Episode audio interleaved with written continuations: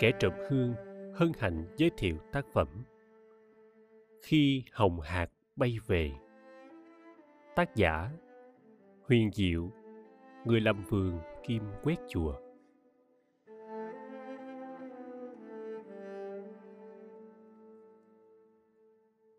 Xin thành kính tri ân, đất nước việt nam nơi tôi sinh ra.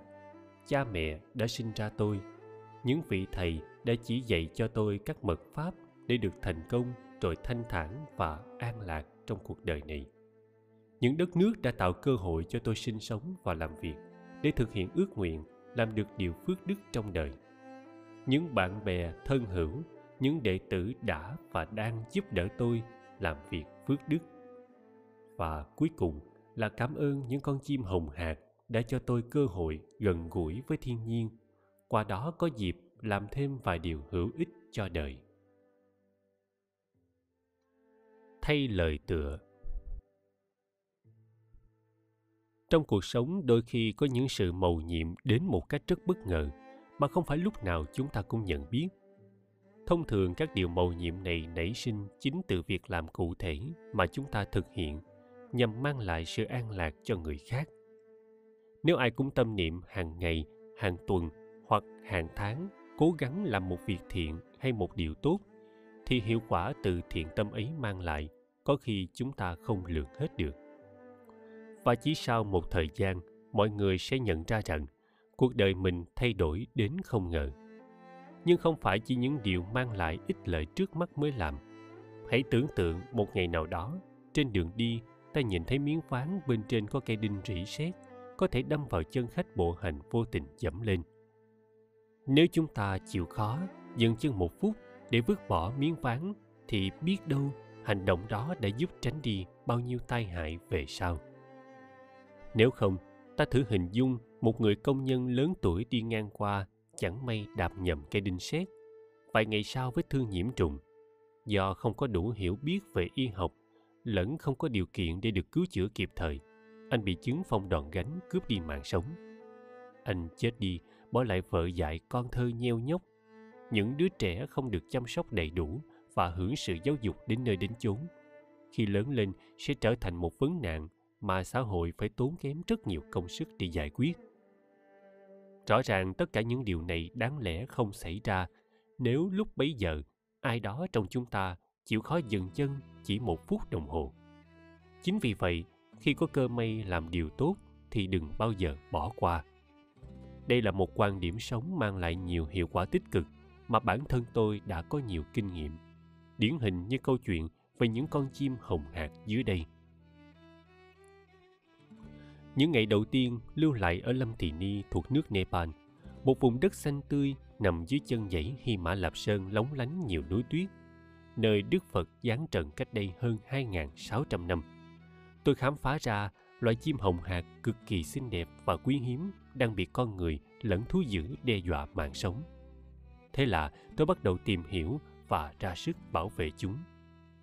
Nhờ vậy mà từ một đôi vợ chồng chim hạt đến cư trú gần ngôi Việt Nam Phật quốc tự. Sau hơn 10 năm nay, bầy hạt đã phát triển lên đến 44 con sống rải rác trong vùng Lâm Thị Ni.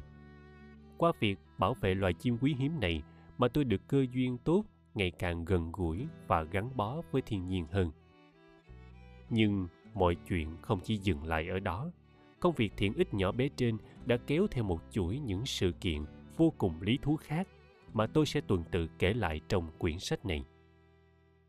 Tôi một mực tin tưởng rằng nếu chúng ta luôn tâm niệm làm việc phước đức thì sẽ gặp được bao nhiêu phép lạ ngay trong cuộc sống. Đây là một điều mầu nhiệm mà bản thân tôi đã chiêm nghiệm được để từ đó luôn tìm cách áp dụng trong đời và nay xin được chia sẻ cùng với tất cả bạn đọc. Bạn đang nghe quyển sách khi hồng hạt bay về. Tác giả huyền diệu. Người làm vườn kim quét chùa. Tác phẩm được thâu thanh và phát độc quyền tại kênh youtube và spotify kẻ trầm hương. Ngôi chùa quốc tế đầu tiên trên đất phật tại nepal. Mặc dù phần lớn cuộc đời sinh sống ở nước ngoài, nhưng tâm trí tôi thường hướng về quê cha đất tổ và luôn mong ước có được cơ duyên làm được điều gì tốt cho đất nước. Để tri ân một đất nước mà tôi đã được sinh ra, để nhớ công ơn cha mẹ, thầy tổ và bạn bè.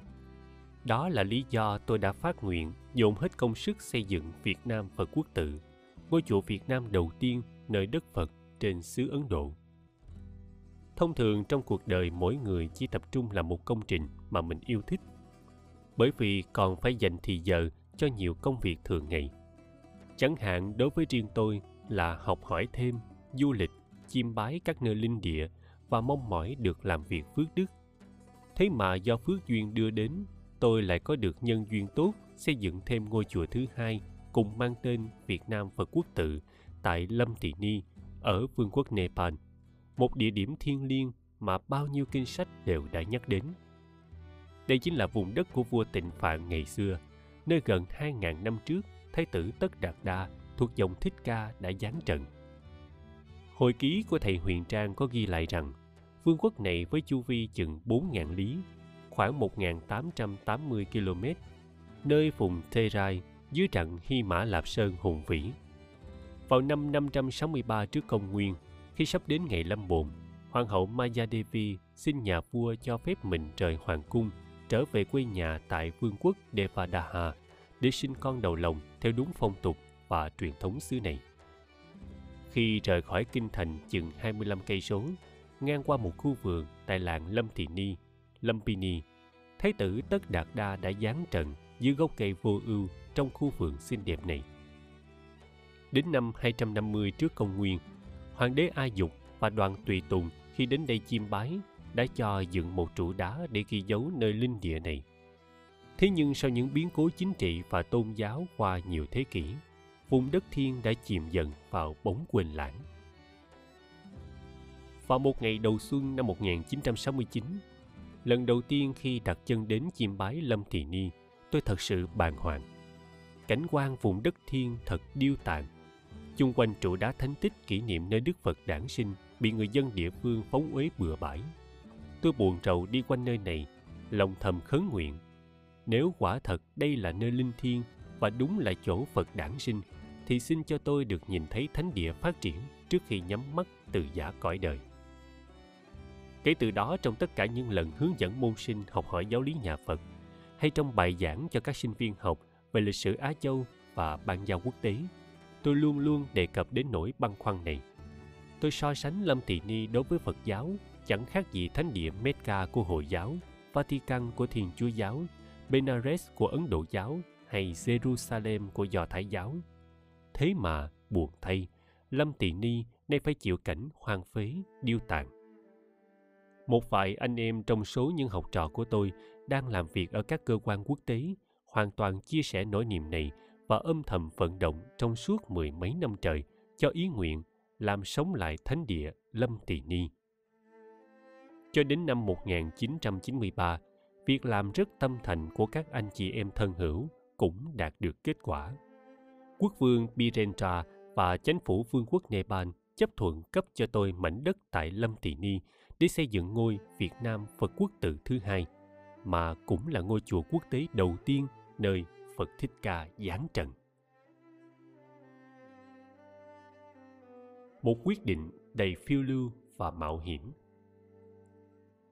Bắt đầu từ năm 1987, tôi tập trung mọi sức lực vào việc xây dựng Việt Nam Phật quốc tự.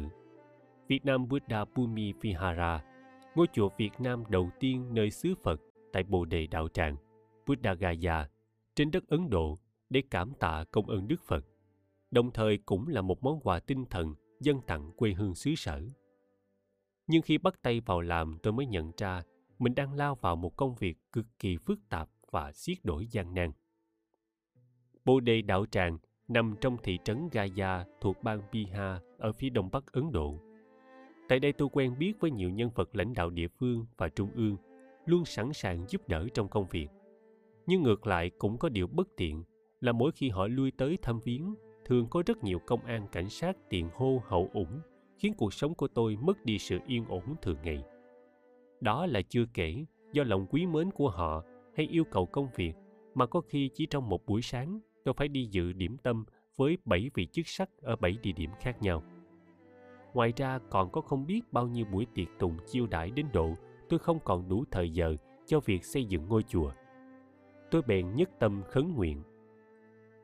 Xin chư Phật, chư Bồ Tát, chư Long Thần hộ Pháp và hồn thiên đất nước phù hộ. Con đến đây nhằm mục đích xây dựng ngôi chùa mà không dè lại được nhiều người quý mến mời tham dự tiệc hoài chịu không thấu. Cầu xin quý vị linh thiên gia hộ cử người đến thay thế con trong chuyện này.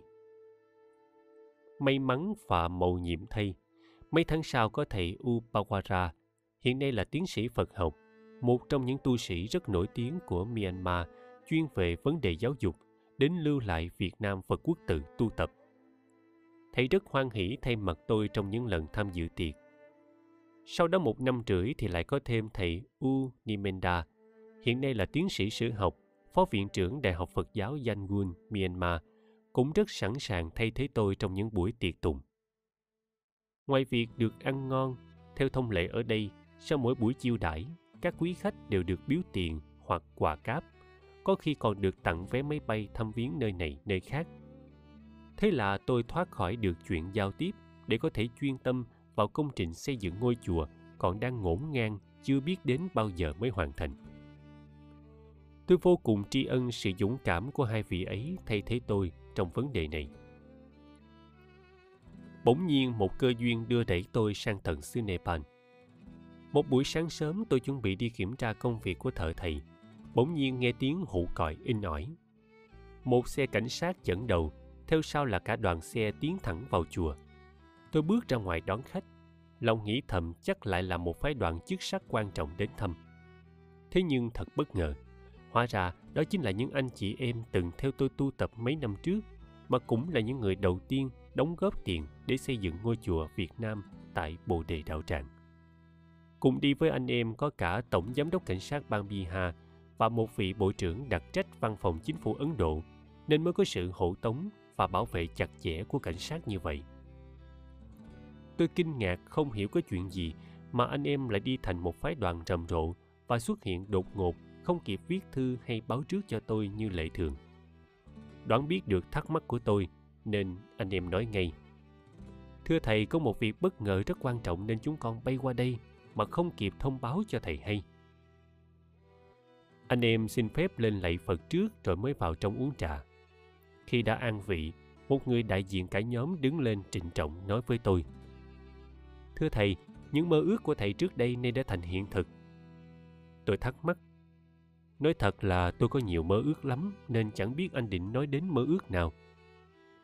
Anh đáp, Thưa thầy, cách đây mười mấy năm khi hướng dẫn anh em đến Lâm Tỳ Ni chiêm bái nơi Đức Phật Giáng Trần, thầy đã nói rằng một trong nhiều mơ ước lớn nhất của thầy là được nhìn thấy Lâm Tị Ni phát triển đúng với tầm vóc lịch sử của nó.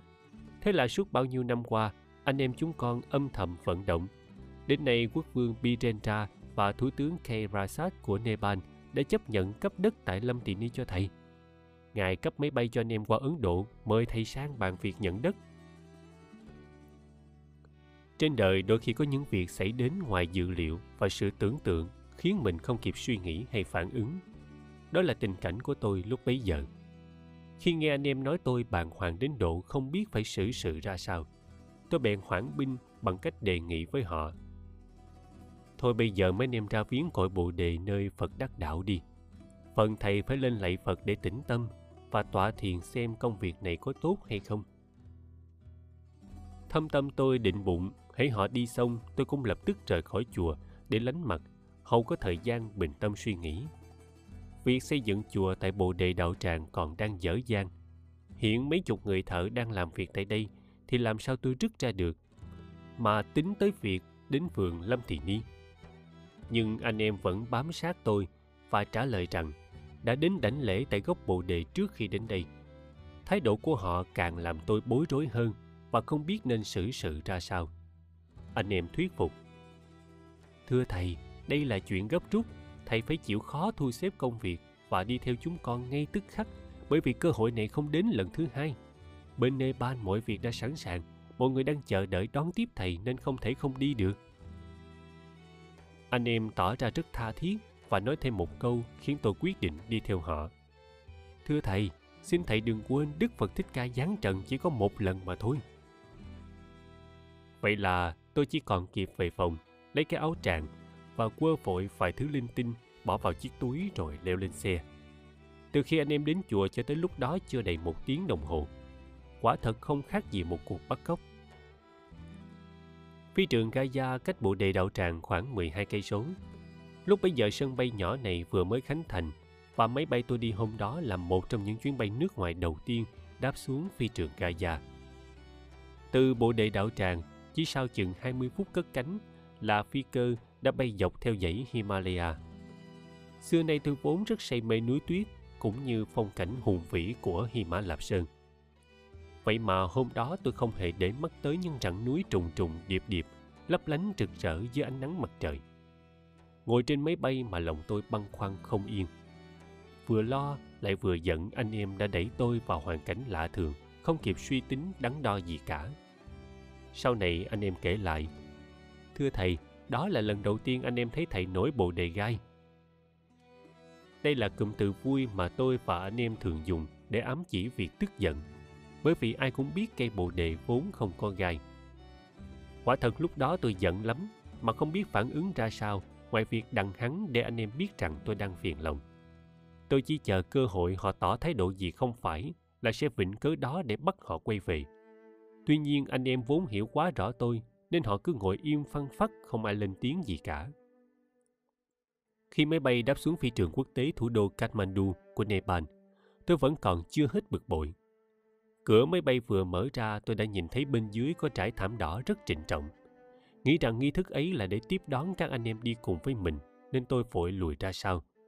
Nhưng mọi người cho biết sự chuẩn bị long trọng này dành để đón tiếp tôi khiến tôi hết sức ngại ngùng.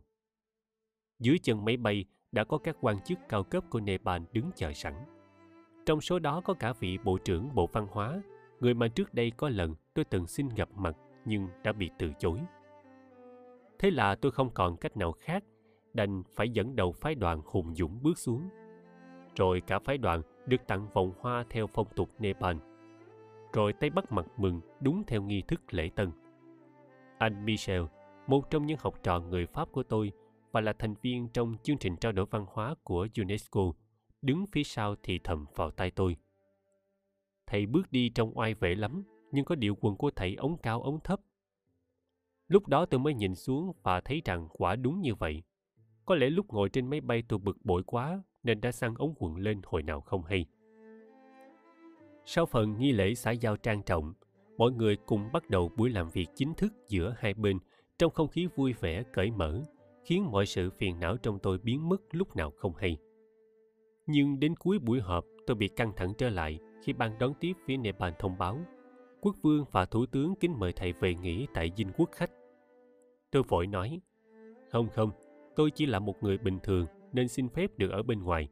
Chỉ có các anh em đây làm việc tại cơ quan quốc tế mới là quốc khách nên vào ở trong đó.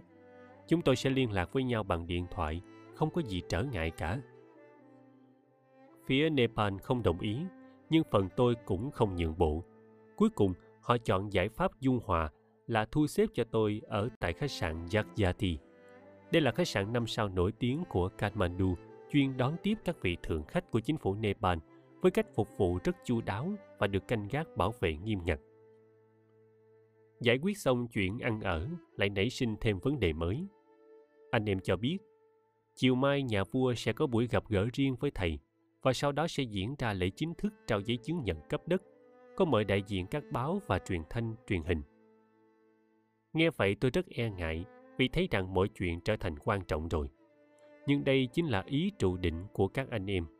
Họ muốn qua các phương tiện truyền thông địa phương và quốc tế đưa sự việc ra bên ngoài, đồng thời đánh động cộng đồng Phật giáo thế giới để cùng hợp sức bảo vệ, phát triển vùng thánh địa Lâm Tỳ Ni.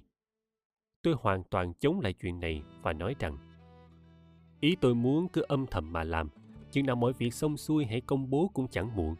Bây giờ làm trùm beng lỡ sau này gặp khó khăn trở ngại khiến không làm được thì mất uy tín vì mang tiếng thất hứa. Chúng tôi thảo luận, bàn cãi rất căng thẳng hơn 3 tiếng đồng hồ mà không đi đến thống nhất. Tôi bèn đưa ra ý kiến. Tôi đồng ý đến ý kiến nhà vua, Nhưng còn việc giao đất tôi đề nghị chỉ tiến hành ký kết giữa tôi với các vị đại diện chính phủ Nepal, không có báo chí tham dự. Cuối cùng anh em đồng ý yêu cầu của tôi. Ngày hôm sau khi mọi thủ tục ký kết giao nhận xong xuôi, phía Nepal cho một máy bay đặc biệt đưa tôi xuống vùng Lâm Thị Ni để chọn đất. Lúc bấy giờ tôi vui mừng lắm, vì mặc dù đã đến Lâm Thị Ni rất nhiều phen, nhưng đây là lần đầu tiên tôi được ngắm nhìn toàn cảnh nơi Đức Phật giáng trần từ trên cao. Tôi hào hứng đến độ nói với viên phi công. Nhờ anh điện thoại về hỏi ý kiến cấp lãnh đạo có thể cấp cho tôi toàn bộ vùng đất này hay không. Tôi sẽ biến Lâm Tỳ Ni thành một công viên tầm cỡ quốc tế. Viên phi công sửng sốt. Không thể được thưa thầy, chúng tôi được lệnh chỉ chọn vùng đất trong phạm vi hai mẫu mà thôi. Trong cơn phấn khởi không kềm chế nên tôi nói vui thế thôi, chứ đối với tôi hai mẫu đất đã tốt lắm rồi. Tôi nhờ anh cho phi cơ bay là là bảy tám vòng gần mặt đất để quan sát thật kỹ bên dưới.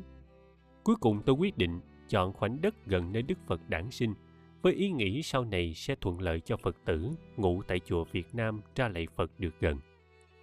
Sau khi tôi chọn xong, viên phi công gọi điện về cấp chỉ huy báo cáo để chấm tọa độ đàng hoàng, rồi cho máy bay đáp xuống phi trường Barahawa của vùng Lâm Tỳ Ni.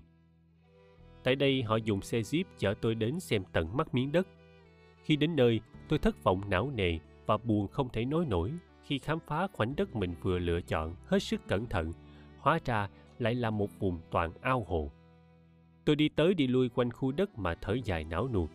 Băn khoăn nghĩ ngợi, chỉ muốn xin đổi lại, nhưng ngần ngại vì nhớ rằng anh phi công đã báo cáo về để bộ phận cấp đất điền vào giấy tờ đâu ra đó rồi. Thấy tôi buồn ra mặt, anh phi công đến gần nói với tôi. Thưa thầy, thầy chọn đất chỗ này là tốt lắm. Tôi ngạc nhiên. Sao anh biết tốt? Chỗ này nhiều nước, nghĩa là sau này chùa Việt Nam sẽ có nhiều cơ hội phát triển. Nghe anh nói tự nhiên tôi cũng thấy vui và bỏ ý định xin đổi miếng đất khác để khỏi sinh thêm rắc rối. Có đất rồi, phải bắt tay ngay vào việc xây cất vì các anh em thân hữu cho biết. Thưa thầy, mình phải làm sớm, chứ nếu miếng đất bỏ không thì một thời gian sau, chính phủ Nepal sẽ thu hồi lại. Thế nhưng nan giải nhất vẫn là vấn đề tài chính. Các anh em bạn, thầy đừng lo, tụi con hứa khi trở về nước sẽ tìm cách xoay sở. Trễ lắm hai tháng sau sẽ gửi tiền qua cho thầy. Tôi còn đang lưỡng lự thì các anh em cố vấn. Bây giờ thầy cứ đứng ra tổ chức lễ động thổ cất chùa, mời đại diện các nước đại diện chính phủ trung ương xuống chứng kiến coi như mình chính thức bắt tay vào xây dựng. Tôi thuận làm theo ý họ và nhờ anh em làm những việc cần thiết. Thôi được, tôi sẽ đứng làm chủ lễ. Các anh em tiếp tay trong việc mời đại diện các nước, đại diện chính quyền trung ương và địa phương vương quốc Nepal cùng các tôn giáo đến dự. Lúc bấy giờ vùng này toàn hồ ao, cây cối rậm rạp và chưa có đường tráng nhựa đã vậy mấy ngày trước khi làm lễ, trời lại đổ mưa dầm về, khiến tôi hết sức lo lắng. Nếu thời tiết cứ kéo dài như thế, e rằng không thể nào tổ chức cúng kiến được. Tôi bèn thắp ba cây nhang đứng ra khấn nguyện. Chúng con gồm toàn những người thành tâm đến đây xây chùa trên đất thiên. Xin chư Phật, chư Bồ Tát, chư Long Thần hộ Pháp bát bộ Kim Cang và hồn thiên đất nước gia hộ cho trời quang mây tạnh để có thể làm lễ động thổ mậu nhiệm thay sau đó trời nắng đẹp liên tục suốt mấy ngày liền nhờ vậy hôm làm lễ đất đai rất khô ráo. Tôi có niềm tin mỗi khi tiến hành việc gì quan trọng đều mời những vị đức độ đến tham dự để nương nhờ phúc đức của chư vị ấy đem lại may mắn cho công việc. Vì thế tôi thân chinh đến mời một bậc cao tăng đức trọng là ngài U Nyanenda, thường gọi là thầy cả làm chủ lễ. Thầy cả đang trụ trì chùa Miến Điện, đồng thời là chủ tịch Hội đồng Phật giáo Thế giới tại Bộ Đề Đạo Tràng. Ngoài ra tôi cũng mời những vị thầy nhiều uy tín của các nước khác đến để cùng tụng kinh, chú nguyện trong buổi lễ động thổ. Trước đây thầy tôi dạy rằng, mỗi khi tiến hành làm lễ xây dựng công trình nào thì phải đi quanh miếng đất ấy từ 3 đến 7 vòng theo chiều kim đồng hồ, vừa đi vừa tụng kinh đọc chú nhưng ngặt một nỗi vùng này toàn hồ ao lên láng nước phần tôi sẵn sàng lỗi tới đâu cũng được nhưng còn các vị thầy kia thì biết làm sao tôi bèn năn nỉ tôi chắp tay lạy quý thầy xin vui lòng giúp đỡ chúng tôi bằng cách lội ba vòng quanh miếng đất. Nhưng các thầy từ chối. Chúng tôi không dám lội đâu, lỡ rắn cắn thì sao? Cuối cùng thầy cả đề nghị.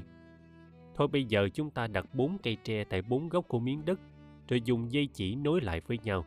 Sau đó khi các thầy tụng kinh thì cầm sợi dây để kinh chú chạy vòng khắp miếng đất cũng giống y như đang đi vậy.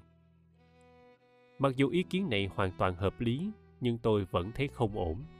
Rủi ro đang tụng kinh mà con chim bay ngang làm đứt sợi dây quả là điềm xấu. Hai bên bàn luận một hồi, tôi cố gắng thuyết phục các thầy chịu khó lội nước một phen, nhưng thầy cả buông một câu làm tôi cứng họng. Nhưng thưa thầy, thầy bận quần thì dễ rồi, còn chúng tôi quấn xà rông làm sao mà lội.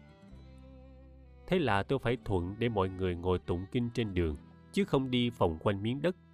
Tôi ngồi tụng mà lòng không yên, nhưng đành thúc thủ vì không còn cách nào khác. Nhưng khi tôi vừa tụng xong một thời kinh, thì điều màu nhiệm bỗng xuất hiện.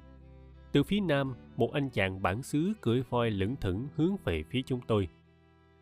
Ngay lập tức, tôi chạy đến hỏi thăm. Anh ta cho biết đang trên đường vô trường làm việc. Tình cờ ngang qua đây thấy đông người nên ghé vào xem.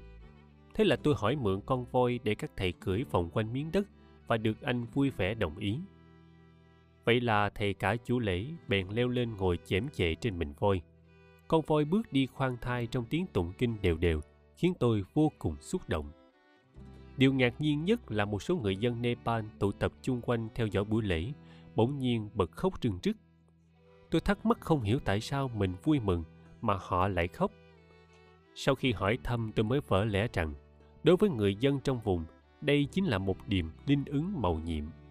Họ cho biết, Thưa Thầy, khi nào có những cuộc lễ như thế này mà voi xuất hiện chính là điềm lành. Xưa kia hoàng hậu Maya nằm mộng thấy voi, sau đó sinh ra thái tử Siddhartha. Lần này thầy làm lễ mà tự nhiên voi xuất hiện, chắc chắn sẽ được thành công viên mãn. Tôi nghe vậy, vui mừng vô cùng. Sau khi các vị thầy đã dạo quanh một vòng và tụng kinh xong, bỗng nhiên anh này nhất định kéo tôi lên đi cùng với anh. Tôi từ chối không được nên phải chịu ý. Con voi nhắm thẳng hướng nam, đi tới, còn phía sau lưng chúng tôi là dãy núi tuyết Hy Mã Lạp Sơn trùng điệp ẩn hiện, vô vẻ đẹp tuyệt vời dưới ánh nắng ban mai. Tôi vừa thưởng thức cảnh đẹp thiên nhiên, vừa cảm nghiệm sâu sắc những màu nhiệm lạ lùng đang xảy ra, niềm vui tràn ngập trong lòng. Ngồi trên mình voi, tôi tụng thời kinh phổ môn và trì chú. Một điều lạ lùng không giải thích được là tự dưng anh này đưa tôi đi không phải chỉ một mà đến ba vòng xung quanh miếng đất của Việt Nam và quốc tự mà chính phủ Nepal đã cấp. Chưa hết, đi xong ba vòng, anh vẫn không chịu ngừng mà cho voi hướng thẳng đến chỗ trụ đá vua A Dục. Trước sự việc bất ngờ này, tôi xúc động đến độ bàng hoàng. Và đúng ngay lúc đó trong lòng tôi nảy ra một quyết định táo bạo. Thế là khi đến nơi Đức Phật giáng trần, tôi cung kính đảnh lễ và thành tâm khấn nguyện con vừa tận mắt chứng kiến những điều màu nhiệm lạ thường. Vì thế xin phát nguyện ở lại đây để xây dựng Việt Nam Phật quốc tự, ngôi chùa quốc tế đầu tiên nơi Phật giáng trần. Để tạ ơn anh này, tôi hào phóng biếu tặng 500 ruby, khoảng gần 10 Mỹ Kim, nhưng anh cương quyết từ chối khoản tiền khá hậu hỷ so với một ngày công lao động của người địa phương. Điều này càng làm tôi tin tưởng vào sự mầu nhiệm lạ thường đang diễn ra. Sau đó tôi trở về địa điểm nơi các phái đoàn đang nghỉ chân và dùng cơm trưa. Tôi vui mừng quá đến độ bỏ cơm vì không hề thấy đói. Chờ mọi người ăn xong và chuẩn bị ra về, tôi mới trịnh trọng báo tin. Tôi đã quyết định lưu lại nơi này. Quả là một tin động trời.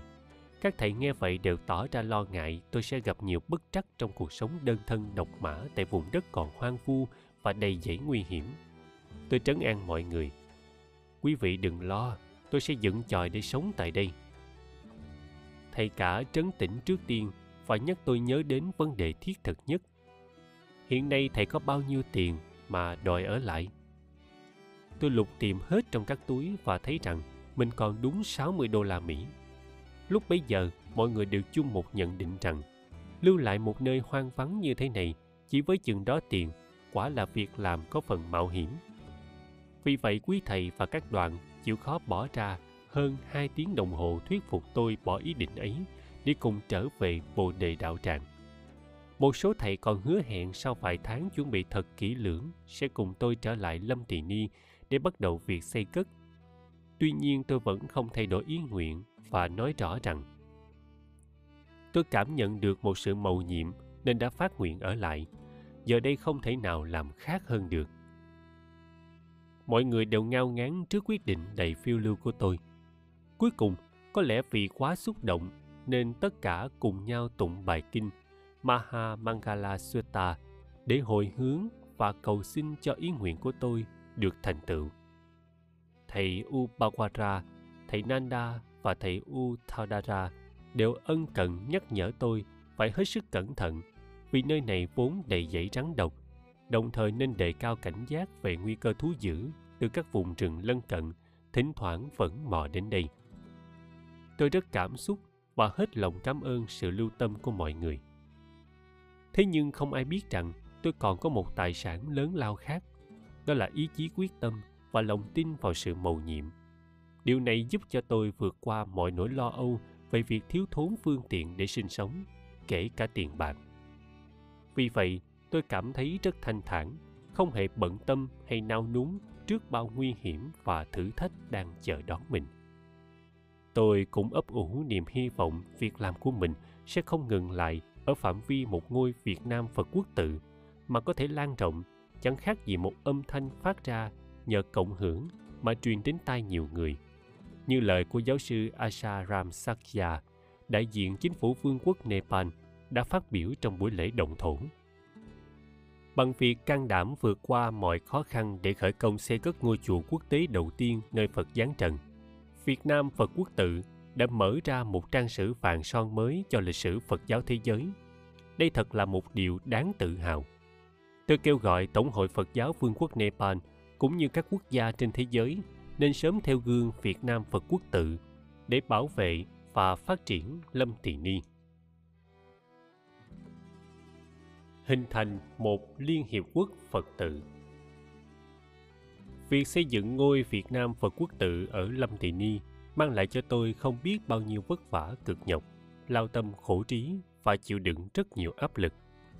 Mặc dù là người tiên phong xây cất, nhưng trong khi một số các chùa khác nhờ có chính phủ nước họ cấp kinh phí xây dựng nên đã nhanh chóng hoàn thành. Riêng chùa Việt Nam được xây dựng bằng tiền dạy học của tôi cùng những khoản đóng góp của Phật tử khắp nơi trên thế giới nên kéo dài hơn cả chục năm vẫn chưa xong. Tuy nhiên đó chỉ là vấn đề thời gian và tôi luôn tin tưởng ngôi chùa rồi cũng sẽ hoàn thành trong sự mầu nhiệm. Thời gian đầu ngoài khó khăn to lớn về vấn đề tài chính, lại còn một trở ngại không nhỏ là cho dù tôi có đủ tiền bạc để cất một ngôi chùa nguy nga đồ sộ, nhưng không sớm thì muộn, những người cực đoan và không có thiện tâm quanh đây cũng sẽ gây phiền nhiễu cho đến chừng nào tôi không chịu đựng nổi phải bỏ đi thì thôi. Đó mới chính là điều tôi băn khoăn, lo lắng hàng ngày tôi vẫn duy trì những thời kinh trì chú niệm phật và tọa thiền một cách đều đặn để mong sao kiếm được một giải pháp tối ưu có thể bảo vệ và phát triển lâm Thị ni thật hiệu quả. Và cuối cùng tôi đã tìm ra. Cho đến nay tôi vẫn còn nhớ đó là vào đêm rằm tháng 10 năm 1993. Sau khi tụng kinh, trì chú, niệm Phật và tọa thiền, một ý tưởng bỗng nảy ra trong trí tôi – phải làm sao biến nơi này thành một liên hiệp quốc của Phật giáo. Có nghĩa là phải thuyết phục cho được mỗi nước xây dựng một ngôi chùa tại đây, mà quan trọng là phải do chính người của xứ đó xây cất thì mới có ý nghĩa và đặc biệt mới có thể bảo vệ được thánh địa. Đơn giản bởi vì một khi các nước tự đứng ra xây cất, công việc sẽ nhanh chóng thành tựu và được bảo quản một cách tốt đẹp. Rồi khi ngôi chùa của nước nào hiện diện tại Lâm Tỳ Ni, đương nhiên cả dân tộc và đất nước họ dần già cũng sẽ gắn bó với vùng đất thiên này. Thế là tôi lập tức bắt tay hình thành ngay một ủy ban sứ giả quốc tế, quy tụ một số anh em đang làm việc trong các cơ quan quốc tế để cùng đi đến các nước vận động. Những anh em này cùng có tâm nguyện, mong muốn Lâm Tỳ Ni phát triển. Bản thân tôi cũng nỗ lực vận dụng tất cả các mối quan hệ của mình để thuyết phục các chính phủ cũng như tổ chức Phật giáo trên thế giới tham gia vào chương trình này. Sau nhiều năm kiên trì theo đuổi mục đích không mệt mỏi, đến nay kết quả có được quả thật lớn lao ngoài sự mong đợi. Tổng cộng có 19 công trình của các nước đã và đang xây dựng các ngôi chùa và cơ sở văn hóa tại Lâm Thị Ni. Nhật Bản xây cất sông Đại Tháp Hòa Bình và đưa vào hoạt động một thư viện cùng bảo tàng viện mang tầm vóc quốc tế. Chính phủ và dân chúng Myanmar để dựng xong ngôi đại tháp và một tu viện khá bề thế. Hoàng gia, chính phủ cùng dân chúng Thái Lan đang xúc tiến hình thành một ngôi chùa đồ sộ uy nghiêm. Chính phủ và Giáo hội Phật giáo Trung Quốc hoàn thành trong thời gian ngắn một ngôi chùa đẹp đẽ và nguy nga, phỏng theo mô hình thiếu lâm tự, nằm kề bên Việt Nam Phật quốc tự. Chính phủ và dân chúng Tích Lan cũng đang xây cất một tu viện khá to lớn. Riêng Hàn Quốc có cả một chương trình quy mô nhằm xây dựng một tu viện tầm cỡ với chánh điện có thể chứa tới 4.000 người. Phật giáo các nước Đức, Pháp cũng đang tích cực nỗ lực xây dựng chùa xứ họ. Gần đây, Tổng thống Mông Cổ và Hoàng hậu nước Bhutan vừa thân chinh sang Nepal xin được khu đất gần Việt Nam Phật quốc tự để chuẩn bị xây chùa. Trong tương lai gần, tôi hy vọng sẽ thuyết phục được hai nước Mỹ và Nga xây dựng chùa tại đây. Những cường quốc đã từng cung cấp phương tiện quân sự cho Việt Nam trong cuộc chiến tranh khi trước, thì nay chúng ta cố gắng thúc đẩy và góp sức ủng hộ bằng nhiều phương tiện trong việc hình thành ngôi chùa của nước họ tại thánh địa. Nhớ lại khi tôi làm lễ khởi công xây dựng ngôi chùa quốc tế đầu tiên tại Lâm Tỳ Ni vào ngày 23 tháng 9 năm 1993, mùng 8 tháng 8 năm Quý Dậu. Nơi đây vẫn còn là một vùng đầm lầy nước động, đường xá chưa mở mang, những tiện nghi tối thiểu của một đời sống văn minh như điện và nước đều chưa có. Mười năm trôi qua, biết bao dông tố phong ba, bao nhiêu sức lực đã bỏ ra và nhất là công khó đi đến các nước để kiên trì vận động. Giờ đây nhìn lại thành quả đạt được thật xiết bao vui mừng. Lâm Tỳ Ni ngày nay có nhiều khởi sắc, đã có điện nước, có đường dây liên lạc điện thoại trong nước, quốc tế, cả điện thoại di động và mạng Internet. Hệ thống đường xá được tỏa đều khắp các chùa trải rác trong vùng.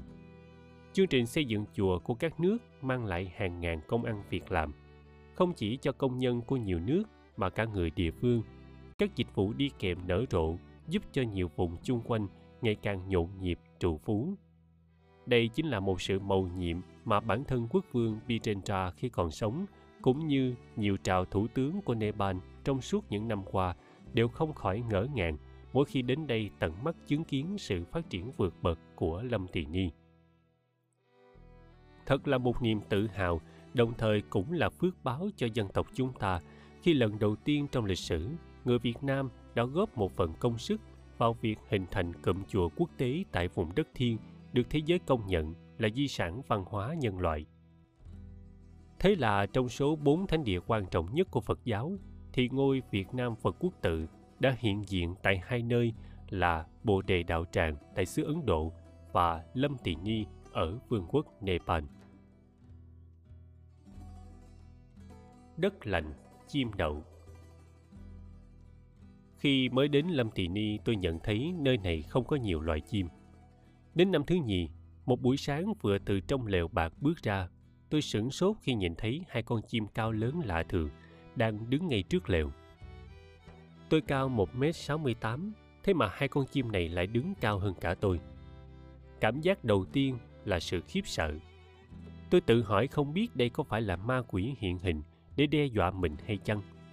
Tôi vội vã bỏ chạy vào lều, rồi lập tức thủ sẵn một khúc cây trên tay. Để lỡ có bị chúng tấn công thì sẽ tự vệ.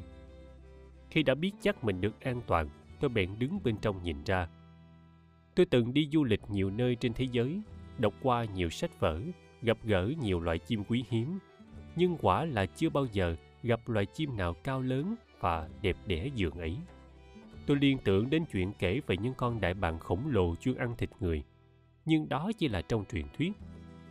Quan sát kỹ, hai con chim này có bộ lông màu xám nhạt, điểm xuyết một vòng màu đỏ quanh cổ, trông yểu điệu như cô thiếu nữ mang sợi dây chuyền xinh xinh làm dáng tôi an lòng nhận thấy chúng có vẻ hiền lành ánh mắt nhìn ra chiều thân thiện Lát sau chúng bay đi, con trước con sau nhịp nhàng vỗ cánh như lướt trên bầu trời với dáng vẻ cao quý đẹp đẽ không thể tả. Tôi bèn vào thư viện tra từ điển và khám phá đây là loài chim hồng hạt. Tên khoa học là Sarus crane, với chiều cao trung bình khoảng 1m7 và nặng trên dưới 9 kg. Đây là giống chim cao nhất thế giới và có đặc tính sống riêng rẽ thành từng cặp. Quả là một hình ảnh tượng trưng cho hạnh phúc và biểu tượng của sự hòa hợp trong cuộc sống. Tôi bèn liên hệ với các tổ chức bảo vệ môi trường thế giới và được họ cho biết đây là loại chim cực kỳ quý hiếm đang trên đà tuyệt chủng. Cái lợi đầu tiên của việc chim hạt xuất hiện nơi đây là giúp tôi cơ hội mở rộng mối quen biết với các bạn bè trong tổ chức về môi sinh thế giới và cũng chính chim hạt đã đưa họ đến với Lâm Thị Ni. Theo sự nghiên cứu của tôi trên thế giới có khoảng 65 loại chim hạt khác nhau. Chẳng hạn như Trung Quốc có loại hạt đặc biệt trên đầu có chóp nhọn gọi là đan đỉnh hạt. Các nước Phi Châu như Togo, Sierra, Tanzania có hạt cổ đen, Black Neck Crane và một loại đan đỉnh hạt, Brown Rain ở Congo, vùng Nam Phi. Ngoài ra, vùng Siberia có loại bạch hạt hàng năm bay về Nepal, Ấn Độ, tạm trú để tránh cái lạnh giá của vùng Siberia. Miền Nam xứ Canada có loài sa hạt Sandy Crane với bộ lông điểm chấm li ti như những hạt cát và thường tìm về vùng Florida ở Mỹ để tránh rét. Ở độ cao khoảng 6-7 ngàn mét của vùng Himalaya lại có loài hạt đầu đen Blackhead. Riêng ở Việt Nam có loài xéo đầu đỏ mà theo tôi đúng ra phải gọi là hạt đầu đỏ. Giống chim này chiều cao thấp hơn loài hồng hạt hiện sinh sống tại Lâm Tiền Ni. Tôi cũng thích gọi chúng bằng tên hồng hạt Việt Nam để nói lên niềm tự hào về sự hiện diện của loài chim xinh đẹp này ở nước ta. Mặc dù thật ra chúng chưa bao giờ sinh đẻ tại Việt Nam do tình hình môi sinh không tốt. Thông thường hồng hạt Việt Nam chỉ dừng chân nơi đây một thời gian vào mùa nước cạn, nhiều nhất ở Tràm Chim thuộc vùng Đồng Tháp, rồi đến mùa nước lũ thì lại bay lên Campuchia.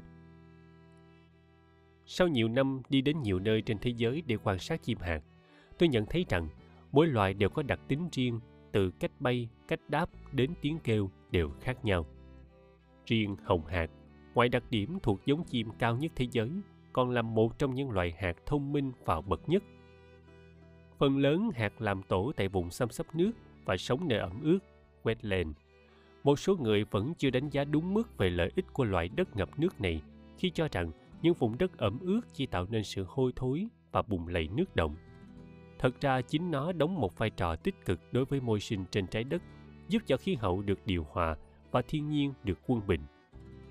Theo sự nghiên cứu của tôi thì 70% loài cá đều sinh sản ở vùng đất ẩm ướt, rồi từ đó những đàn cá con mới di chuyển dần ra sông, ra biển. Chính vì vậy mà chúng ta cần phải có những chương trình quốc gia và quốc tế để bảo vệ những vùng đất ẩm ướt hiện đang mỗi ngày một thu hẹp dần. Chủ tịch Hội Canh Giữ Chim Kể từ ngày chim hồng hạc xuất hiện tại Lâm Tỳ Ni, trong bao nhiêu bộn bề công việc, tôi còn cán đáng thêm một nghề mới nữa là canh giữ chim. Tôi lập ra một bộ phận chuyên lo việc bảo vệ chim hạt, trong đó tôi là một trong những thành viên tích cực. Quan sát chúng lâu ngày tôi dễ dàng phân biệt con nào trống, con nào mái. Khác với loài người, thông thường phụ nữ xinh đẹp hơn đàn ông. Ngược lại, con hạt trống trông lại sặc sỡ với dáng dấp oai vệ hơn hẳn con mái. Đặc biệt, lông chim hạt trống mượt mà hơn và vòng đỏ điểm xuyết ở cổ cũng lớn hơn. Nhìn hạt trống ve phản hạt mái cũng thơ mộng, không khác chi cảnh trai anh tài tán tỉnh gái thuyền quyên. Chàng hạt xòe đôi cánh lượn lờ trên không, cốt phô trương hết vẻ oai hùng của mình. Trong khi nàng thì tình trông như đã mặt ngoài còn e, bẽn lẽn, nghiêng đầu chiêm ngưỡng với vẻ tán thưởng. Rồi khi đã kết nghĩa keo sơn, từ đó đôi chim luôn đi về có nhau kháng khích y như con người. Khi di chuyển, chim trống luôn bay trước, hệt như quý ông lịch lãm, vừa che chở, vừa dẫn đường cho chim mái bay sau. Hàng năm khi đến mùa mưa, vào khoảng tháng 6 là mùa chim hạt đẻ trứng, chúng chọn nơi làm tổ rất cẩn thận. Cả hai vợ chồng bay tới lui một điểm vài chục lần, quan sát kỹ lưỡng chung quanh. hễ cảm nhận điều gì bất an là bỏ đi ngay cũng như con người hễ khi có điều gì đe dọa đến mạng sống thì phải tìm cách đối phó vì vậy chim hạt luôn luôn chuẩn bị sẵn nhiều ổ mà theo đánh giá của tôi là nhằm đánh lạc hướng bên ngoài. Tuy nhiên, tôi có thể tiên đoán chính xác chim hạt sẽ chọn nơi nào làm tổ trước ngày hạt mái khai hoa nở nhụy. Điều này khiến người dân địa phương cũng như anh em trong chùa, theo tôi bảo vệ loài chim, đều vô cùng ngạc nhiên. Đơn giản, tôi chỉ cần chú ý theo dõi đôi chim. Hãy nơi nào chúng lui tới thường xuyên với vẻ quyến luyến và nhất là cách thức chúng chuẩn bị hết sức kỹ lưỡng thì đó chính là nơi chúng sẽ sử dụng trong thời kỳ nằm ổ con trống đi nhặt từng cọng rơm rạ đem về đặt phía dưới chỗ nằm của chim mái cho được khô ráo đặc biệt chim trống rất kỹ tính lựa chọn cẩn thận từng cọng rơm và kiểm tra lại bằng cách dùng mỏ lắc cọng rơm qua lại cho sâu bọ hay rác rến rơi ra hết rồi mới sử dụng. Thời điểm chim mái đẻ, cả hai vợ chồng đều ở trong tình trạng bất an rõ rệt. Có khi tôi quan sát thấy hai vợ chồng đứng xa xa nhìn trứng với vẻ lo lắng, có lẽ vì e ngại bị mất con. Trong giai đoạn ấp trứng, nếu chẳng may bị thú rừng ăn mất hay con người lấy cắp trứng, thì hai vợ chồng chim hạt rất đau khổ. Đôi mắt chúng đượm nét bi thương, cả hai phát lên những tiếng kêu dài ảo não rồi gục đầu vào cánh với vẻ đau buồn vô hạn chính vì vậy mỗi khi chim mái đẻ xong tôi liền cho thợ cấp tốc lập nhanh một lều tranh cách đó khoảng 7-8 mét và cắt cử người canh gác cả ngày lẫn đêm. Chúng tôi tiến hành hết sức gấp rút để rút ngắn nỗi lo âu của chúng. Thời gian sau khi căn lều đã làm xong, ngày ngày có chúng tôi ở bên cạnh bảo vệ, hai vợ chồng hạt mới dần già lấy lại được vẻ thanh thản điều này chẳng khác gì con người trong một xã hội không ổn định người dân sẽ hoang mang môi trường sống xáo trộn tất yếu con người sống trong đó cũng bị dao động theo.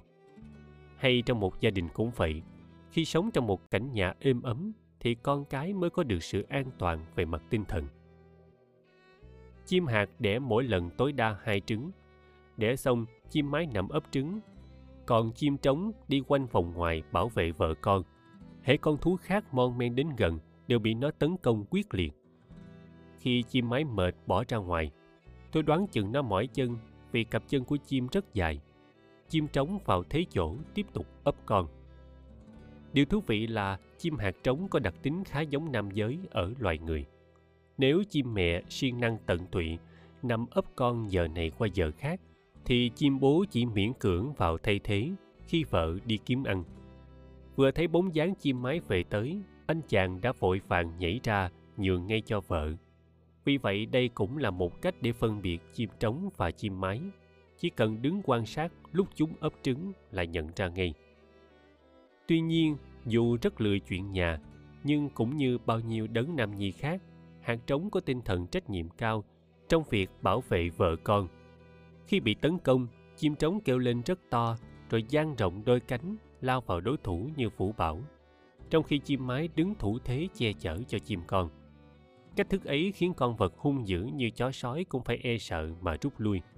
Mặc dù trên thực tế, nếu chó sói tấn công quyết liệt, chưa chắc chim hạt đã địch lại được. Đối với con người cũng vậy, hễ ai mon men tới gần, chim hạt luôn chủ động tấn công dữ dội một điều thú vị khác là khi chim hạt mái đẻ trứng xong, thỉnh thoảng có những cặp chim hạt từ nơi khác bay đến, xoải cánh nhịp nhàng những điệu múa rất đẹp và cùng cất lên những âm thanh êm dịu. Tôi nghĩ đây là nghi thức chúc mừng của những chim hạt bà con thân thuộc dành cho sự chào đời của hạt con. Đôi hạt múa hát khoảng 5 phút, sau đó cất cánh lượn trên không trung mấy vòng rồi từ giả bay đi. Từ 29 đến 35 ngày, trứng nở ra chim con. Vợ chồng hạt lưu lại thêm khoảng một tuần lễ, rồi bắt đầu dời đi nơi khác mà chúng thấy an toàn hơn. Chim hạt mớm mồi cho con là một hình ảnh thật dễ thương. Chúng cũng tỏ ra rất đúng giờ giấc. Mỗi khi chim trống bay đi kiếm mồi, tôi canh đồng hồ thấy khoảng 15 phút thì nó trở về. Đến lượt chim mái bay đi cũng khoảng 15 phút đã bay về. Chỉ xê xích trên dưới một phút chứ không bao giờ lâu hơn. Thức ăn của chim hạt là củ năng, rễ cây và côn trùng. thiên nhiên tạo nên những con vật xinh đẹp này đồng thời phú cho chúng khả năng tự sinh tồn, không hề quấy rầy hay làm nặng gánh cho con người. Chỉ một hai ngày sau khi nở thành chim con, chú chim non đã được cha mẹ thay nhau dạy dỗ, cách thức cũng không khác gì người ta. Khi tập cho con đi, hạt cha đứng một bên trong chừng, còn hạt mẹ hướng dẫn con bước từng đoạn ngắn rồi quay trở lại. Ngày hôm sau, chim mẹ dẫn con đi xa hơn và cứ thế mỗi ngày tiến bộ thêm một chút rồi chim con bắt đầu được học bay Loại chim này còn có cách tập bơi cho con rất độc đáo. Con mái đứng trên bờ canh chừng còn con trống lội xuống nước làm mẫu để các chim con bắt chước. Khi chim con được ngoài ba tuần tuổi thì hai vợ chồng phân công mỗi chim hạt giữ một đứa con. Sau khoảng 8 tháng sống trong vòng tay bảo bọc của cha mẹ, chú chim trưởng thành chính thức lìa tổ ấm để sống đời độc lập. Và đây chính là ngày trọng đại nhất trong đời chim hạt. Buổi chia tay này bao giờ cũng gây một ấn tượng sâu sắc và vui buồn lẫn lộn cho thầy trò chúng tôi. Ngày hôm đó cả vợ chồng con cái cùng nhau múa hát vui vẻ, thật là một cảnh tượng đẹp đẽ và hạnh phúc. Sau đó cả ba con hạt xoải cánh tung bay về hai hướng và chim con một mình trong rủi trên con đường đi tìm hạnh phúc lứa đôi. Mỗi cặp hạt có một vùng lãnh địa riêng. Lý thú nhất là có lần tôi theo dõi được một màn đánh ghen của chúng. Một bữa nọ bỗng nhiên tôi nhìn thấy hai con hạt đánh nhau dữ dội. Cảnh tượng trông cũng giống như gà đá nhau. Gần đó có một con hạt đứng cách một khoảng chứng kiến. Tôi có phần ngạc nhiên không hiểu con thứ ba từ đâu xuất hiện, vì tôi biết rõ vùng phía bắc chỉ có hai con. Khi quan sát kỹ qua ống dòm, tôi nhận ra hai con đang đánh nhau đều là hạt máy. Sau một hồi chiến đấu bất phân thắng bại, con thứ ba bỏ đi. Tôi hỏi thăm người dân quanh vùng thì họ cho biết từ ba tháng nay có một con hạt mái đến sống lẻ loi ở vùng phía nam. Tôi đoán rằng có lẽ đó chính là nhân vật thứ ba trong màn kịch hôm trước và chú ý theo dõi. Quả nhiên hai hôm sau, con mái thứ ba bất thần xuất hiện nơi tổ ấm của vợ chồng hạt ở phía bắc trong khi hạt vợ đi kiếm mồi. Thế là chị mái lẻ loi thoải mái vui vẻ với anh chồng. Không ngờ cô vợ trở về thình lình và bắt gặp. Hai bên xô sát nhau dữ dội, khiến anh chàng trống đa tình không dám can thiệp mà chỉ chạy lăn xăng phía ngoài kêu la như cầu cứu. Tuy nhiên đó chỉ là trường hợp ngoại lệ. Thông thường các cặp vợ chồng hạt rất chung thủy với nhau. Cũng tựa như con người, loài chim hạt tỏ ra thân thiện với những người yêu thương bảo vệ chúng và ngược lại hết sức dữ tợn đối với những ai có ý muốn xâm hại chim hạt thường xuyên lui tới việt nam phật quốc tự và tỏ ra khá quyến luyến với tôi hễ bị điều gì đe dọa y như rằng chim hạt lại vội vã bay về chùa việt nam cách xa tổ của chúng gần hai cây số như tìm sự bảo vệ dù ngay giữa đêm khuya chỉ cần nghe tiếng kêu tôi có thể đoán ngay được tâm trạng chim hạt. Lúc vui tiếng kêu trong trẻo, lúc buồn kêu nghe ảo não, khi lo sợ khác với lúc tức giận. Chúng có đặc tính cộng hưởng, hễ một con kêu lên thì con kia đáp lại. Niềm vui, nỗi buồn cũng đều lộ ra bên ngoài. Khi vui chúng xòe cánh múa hát, lúc buồn gục đầu vào cánh thổn thức, có khi lại thất tha thất thểu đi quanh quẩn, bỏ cả ăn uống. Mỗi lần chim hạt đến kêu cứu, tôi tức tốc cho người đi xe đạp hoặc xe gắn máy chạy đến nơi để xem xét và can thiệp. Chính vì vậy mà tại chùa chúng tôi luôn có sẵn nhiều máy bộ đàm để tiện việc liên lạc. Nếu đó là người dân địa phương trình mò trộm trứng, thì chúng tôi báo ngay với chính quyền địa phương nhờ họ can thiệp. Một mối đe dọa lớn cho loài chim ở vùng Lâm Thị Ni là những cây điện cao thế ngang dọc trên bầu trời. Cảnh tượng chim hạt buông mình mềm mại dang rộng đôi cánh đáp xuống là một hình ảnh nên thơ tuyệt đẹp. Tiếc thay đó cũng chính là nguyên nhân gây nên cái chết oan uổng cho một số con khi vướng phải dây điện. Vào đầu tháng 6 năm 2000, có một đôi chim hạt bay về làm tổ ngay tại Việt Nam Phật Quốc Tự ở Lâm Tỳ Ni. Đau lòng thay chưa đến ngày hạt mái đẻ, thình lình một hôm chim trống bị điện giật chết khi sắp sửa đáp xuống đất chúng tôi chôn xác chim với đầy đủ nghi thức tụng niệm như đối với một con người. Suốt một tuần lễ sau đó, sáng nào chim mái cũng đến ngay nơi người bạn đời của mình tử nạn kêu than thảm thiết. Lúc bấy giờ mọi người trong chùa đều buồn rầu, thật chẳng khác nào đang có tang. Nhất là mỗi khi nghe tiếng kêu thống thiết của con chim mái lẻ bạn. Đáng thương nhất là kể từ hôm đó, mỗi khi muốn bay lên, chim mái luôn luôn cúi đầu chạy bộ một quãng ra khỏi vùng có dây điện chằng chịt mới tung cánh bay lên trời. Điều đó chứng tỏ loài chim này có sự thông minh đặc biệt, vì rõ ràng nó ý thức được nguyên nhân cái chết của người bạn đời. Tôi đã ra sức vận động và hy vọng đến lúc nào đó tình hình kinh tế Nepal phát triển tốt hơn, chính quyền trung ương và địa phương có kế hoạch thay thế hệ thống điện hiện thời bằng cách chôn ngầm dưới đất. Bảo vệ hồng hạc Trong tất cả các mối đe dọa thì nguy hiểm nhất đối với loài chim hồng hạc chính là con người. Từ khi chim hạc xuất hiện, ngôi Việt Nam Phật quốc tự tại Lâm Tỳ Ni trở thành nơi thu hút rất đông khách đến tham quan. Dân chúng quanh vùng nghe đồn loài chim lạ về sống gần chùa nên cũng ùn ùn kéo nhau đến xem. Rồi không biết xuất phát từ đâu mà dân địa phương đồn với nhau rằng nếu ai ăn được trứng chim hồng hạc sẽ sống đến 500 tuổi, còn nếu ăn thịt chim thì thọ được 700 năm. Thế là sự sống của những sinh vật đẹp đẽ và hiền lành này bị con người đe dọa. Một số người ăn cắp trứng và tìm cách săn lén chim. Từ đó, thầy trò tôi lao đao khốn khổ trong việc bảo vệ lũ chim. Chúng tôi chỉ có mười mấy người, phải lo đối phó với hàng trăm kẻ ngày đêm rình rập. Hễ mỗi khi có một con chim đẻ trứng là chúng tôi bắt đầu ngay một kế hoạch canh gác chặt chẽ suốt ngày đêm. Thế mà chỉ một chút sơ sẩy hay người bảo vệ vừa thiếp ngủ là lập tức có kẻ xuất hiện trộm trứng. Việc bảo vệ chim hạt khiến tôi tốn kém rất nhiều thời giờ, tiền bạc và nhất là công sức. Tôi vận động chính quyền địa phương, kể cả báo chí, để đưa loài chim này vào diện được bảo vệ đặc biệt và đề nghị ban hành luật lệ áp dụng hình phạt nặng đối với những người xâm hại đời sống của chúng. Chính quyền ra một thông báo ai bắt giữ hoặc săn bắn chim sẽ phải bị phạt tiền rất nặng, thậm chí có thể bị tù lẫn bị phạt. Thế nhưng, tất cả những nỗ lực đó đều không đến đâu. Trứng chim tiếp tục bị mất trộm. Mỗi lần như vậy thật không khác gì xảy ra một vụ bắt cóc. Chúng tôi hợp tác với cảnh sát truy lùng gắt gao khắp nơi. Nhưng làm sao có thể tìm ra được khi chúng đã nằm an toàn trong bao tử của những kẻ cấp. Đôi khi chúng tôi tìm ra được những vỏ trứng được chôn giấu dưới đất và đành thúc thủ không sao biết được thủ phạm.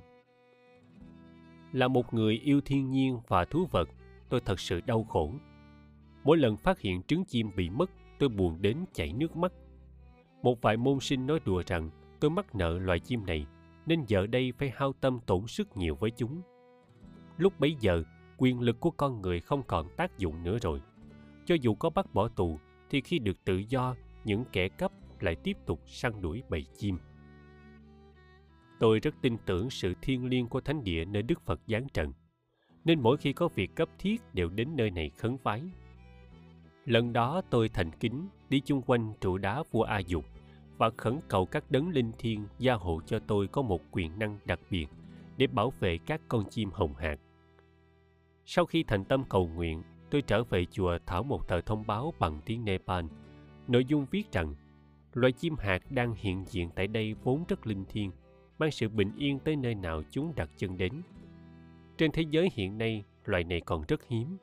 Do vậy, việc chúng đến đây trú ngụ chính là một điềm lành cho cư dân địa phương.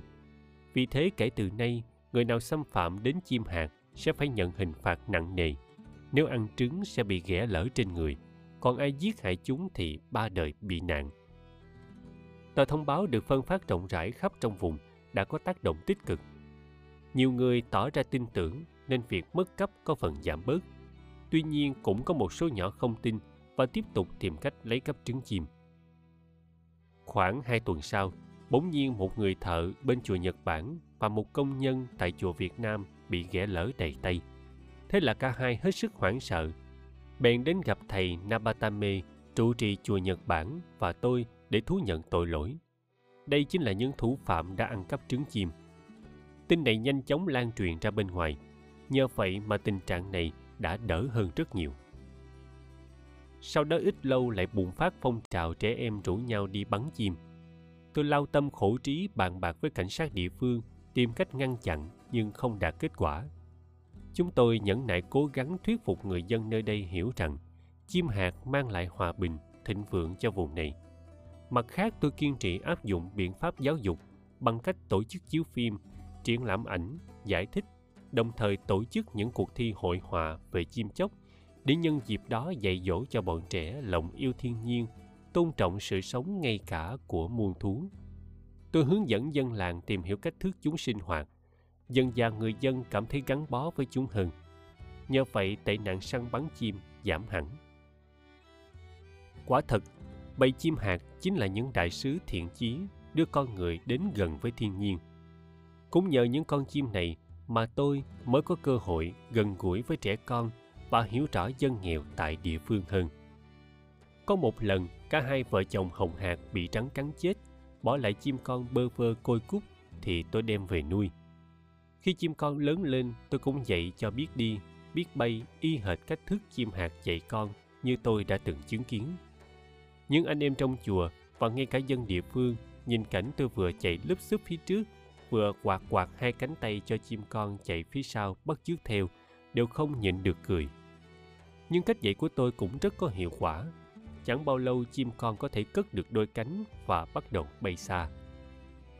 Người dân trong vùng biết tôi yêu quý chim, nên mỗi khi gặp chú chim mồ côi đều mang đến cho tôi. Đổi lại, tôi gửi họ chút ít tiền thưởng công. Tổng cộng tôi đã nuôi được 10 con. Mỗi khi bận công việc phải đi xa thì tôi đem đến gửi nhờ người khác nuôi giúp vài ngày và trả công cho họ. Những con chim mà chúng tôi chăm sóc đều được đặt tên và làm dấu ở chân. Hiện nay số chim hạt tại Lâm Thị Ni đã lên đến 44 con. Chúng sống trải rác quanh vùng. Mỗi cặp có một lãnh địa hoàn toàn riêng tư mà những cặp khác không được bén mảng tới gần hay xâm phạm. Vào mùa mưa năm 2003, có ba cặp hạt đến làm tổ gần ngôi chùa Việt Nam tại Lâm Tỳ Ni và đẻ được sáu trứng. Đây là một niềm vui lớn lao cho tất cả chúng tôi cũng như các thân hữu của Việt Nam Phật quốc tự có lòng yêu quý giống chim hạt. Mới đây có lần tôi phải đi xa. Buổi sáng sớm đang chuẩn bị lên đường, bỗng nhiên một đàn 10 con chim hạt xuất hiện bay nhiều vòng trên bầu trời Việt Nam Phật quốc tự, tạo nên một quang cảnh tuyệt vời, đẹp như trong mộng ảo. Mọi người trong chùa ngưng hết công việc, kéo nhau ra ngắm nhìn. Trong phút chốc, ai nấy quên mất mình đang ở trần gian mà thả hồn chơi vơi như lạc vào cõi tiên. Tôi ra đi mà lòng vấn vương, tự hỏi không biết có phải các bạn đến tiễn chân mình hay không. Nhân đó một vài anh em đùa rằng khi tôi chết có lẽ đàn chim hạt sẽ kéo đến để tiễn đưa. Đối với tôi, đây là một lời chúc lành và viễn ảnh ấy khiến cho tôi vui thích nghĩ rằng cái chết của mình bỗng hóa ra thi vị và vô cùng lãng mạn. Từ khi quan tâm đến những con chim hạt, tôi lại khám phá thêm một loài chim khác nữa ở Lâm Tỳ Ni mà tôi đặt tên là chim lịch sự. Mỗi khi chim mái sắp đẻ thì chim trống đi làm ổ. Đặc biệt, nó làm một lượt đến 9-10 cái để cho vợ tha hồ chọn lựa. Khi chim mái đã chọn được nơi ưng ý nhất thì chim trống phá hết những ổ còn lại. Ngoài ra còn loài chim độc đáo mà người Ấn gọi là chim sợ trời sập. Giống chim này rất mẫn cảm. Ban đêm trước khi ngủ, chúng thường lượn nhiều vòng quanh tổ để dò xét. Nếu thấy mọi chuyện đều bình an mới yên tâm nằm ngủ. Hễ đang ngủ mà thình lình chúng phổ cánh bay đi là biết ngay có một điều gì bất ổn tại nơi ấy. Chúng có cách ngủ khác thường là nằm ngửa dưới đất đưa hai cẳng lên trên tự như đỡ lấy bầu trời. Vì vậy, người Ấn Độ mới đặt cho cái tên ngộ nghĩnh như trên. Vùng này cũng có giống chim bạch hạt với bộ lông trắng muốt đẹp lạ lùng. Đây là loài chim di trú từ vùng Siberia sang đây lưu lại vài tháng trong năm vào mùa đông. Sau khi đẻ con, chúng lại cùng nhau trở về quê hương xứ sở. Hiện chúng tôi đang liên lạc với các nhà môi sinh dự định sẽ làm một cuộc nghiên cứu bằng cách gắn vào loài chim này chiếc radio nhỏ xíu để theo dõi cuộc hành trình của chúng. Sau mấy năm kể từ ngày đầu tiên chim hạt xuất hiện, dân tình nơi này trở nên hiền hòa hơn, giảm thiểu được việc sát sanh và có được lòng yêu thương muôn thú. Đây quả là loài chim mang đến điềm lành. Có lẽ đó là lý do mà trong các tôn giáo thường thờ những chim hạt tựa như loài linh điểu. nếu loài người cùng ý thức chú trọng bảo vệ loài chim quý hiếm này chắc chắn chúng sẽ ngày càng phát triển và mang lại an bình cho tất cả chúng sanh. Quả thật tạo hóa đã khéo tạo ra bao nhiêu cảnh quan cùng những sinh vật đẹp đẽ vô cùng mà chúng ta chỉ khám phá ra khi để tâm tìm hiểu và sống gần gũi với thiên nhiên. Một chuyến du lịch hết sức tốn kém có thể chẳng lưu lại ấn tượng gì sâu sắc, nhưng một chuỗi ngày gắn bó chăm sóc những con chim dễ thương chắc chắn sẽ để lại cho chúng ta những kỷ niệm đẹp đẽ và khơi gợi trong lòng sự từ bi, hỷ xả. Những con chim hạt xinh đẹp này đem lại cho tôi thật nhiều niềm vui. Vào những buổi sáng sớm khi trời còn mờ sương, tôi ngồi yên lặng bên tách trà chờ ngắm cảnh đàn chim hạt bay vút lên bầu trời. Lướt qua dãy núi tuyết trùng điệp ẩn hiện như sương như khói mà tâm hồn cảm thấy thanh thản lạ thường. Đó quả thật là những hình ảnh tuyệt đẹp mà kể cả trong phim ảnh cũng không diễn tả hết được rồi vào buổi chiều khi hoàng hôn buông xuống đàn chim hạt lại cùng nhau bay trở về cảnh hạnh phúc thanh bình ấy đem đến bao niềm an lạc cho cuộc sống của tôi nơi đây cây cầu tình thương Việt Nam trên dòng sông thanh thoát. Dòng sông oan nghiệt Ngoài việc đem đến cho chúng tôi niềm vui, những con chim hồng hạc còn giúp tôi làm được một vài việc thiện ích cho đời. Có thời kỳ việc xây cất chùa phải tạm ngưng vì ngân quỹ của chúng tôi cạn kiệt. Tận dụng lúc rảnh rỗi này, tôi đi thăm anh chị em chim hồng hạc và đặt tên cho chúng. Tôi thuộc nằm lòng tất cả những điểm cư trú của từng cặp chim – nên được mọi người đặt cho biệt danh là cuốn từ điển sống về chim hạt. Hàng ngày tôi lên đường vào sáng sớm, mang theo ống dòm, mấy chục hình, cùng đồ ăn thức uống đủ cho một ngày đường và lang thang mãi đến 6 giờ chiều mới trở về. Tôi chậm rãi bước đi, vừa thưởng thức cảnh đẹp của thiên nhiên, vừa chú ý quan sát đàn chim từ xa. Canh đúng lúc chúng xòe cánh múa thì chụp ảnh. Thế rồi bữa nọ, khi đi về phía đông phường Lâm Tỳ Ni, tôi chứng kiến một cảnh tượng thương tâm. Bây giờ đang vào mùa mưa, nước trên dãy Hy Mã Lạp Sơn tràn xuống chân đồi, rồi hung hãn đổ ào vào dòng sông. Tôi lo lắng nhìn cảnh đông đảo đàn bà và trẻ con đang lội bị bõm qua khúc sông nước dâng cao thật vô cùng nguy hiểm.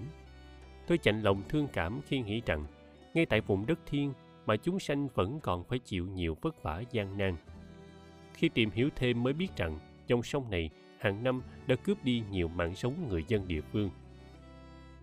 Vào mùa khô nước cạn, mọi người có thể đi qua dễ dàng, nhưng đến mùa mưa nước chảy xiết, những người yếu đuối bất cẩn thường bị cuốn trôi. Đáng thương nhất là trường hợp những gia đình có người bệnh nặng phải di chuyển ra thành phố, gặp mùa nước lũ đành bất lực bó tay không sao đi được. Vì vậy, người dân trong vùng thường gọi đây là dòng sông oan nghiệt. Nhìn những người bụng mang dạ chữa vất vả lội qua dòng sông thật xót xa. Tội nghiệp nhất là trẻ em và phụ nữ. Bộ đồ tươm tất họ mặc trước khi đi qua sông đã trở nên lấm lem ướt sũng khi đến bờ bên kia. Có người trung lên cầm cập vì lạnh. Thanh niên trai tráng còn có thể mặc quần ngắn bên trong để qua sông, rồi xỏ quần dài vào.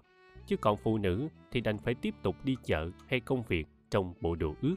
Hôm đó tôi bỏ dở chương trình đi thăm Hồng Hạc và trở về chùa. Liên tiếp mấy ngày sau tôi không còn được yên giấc.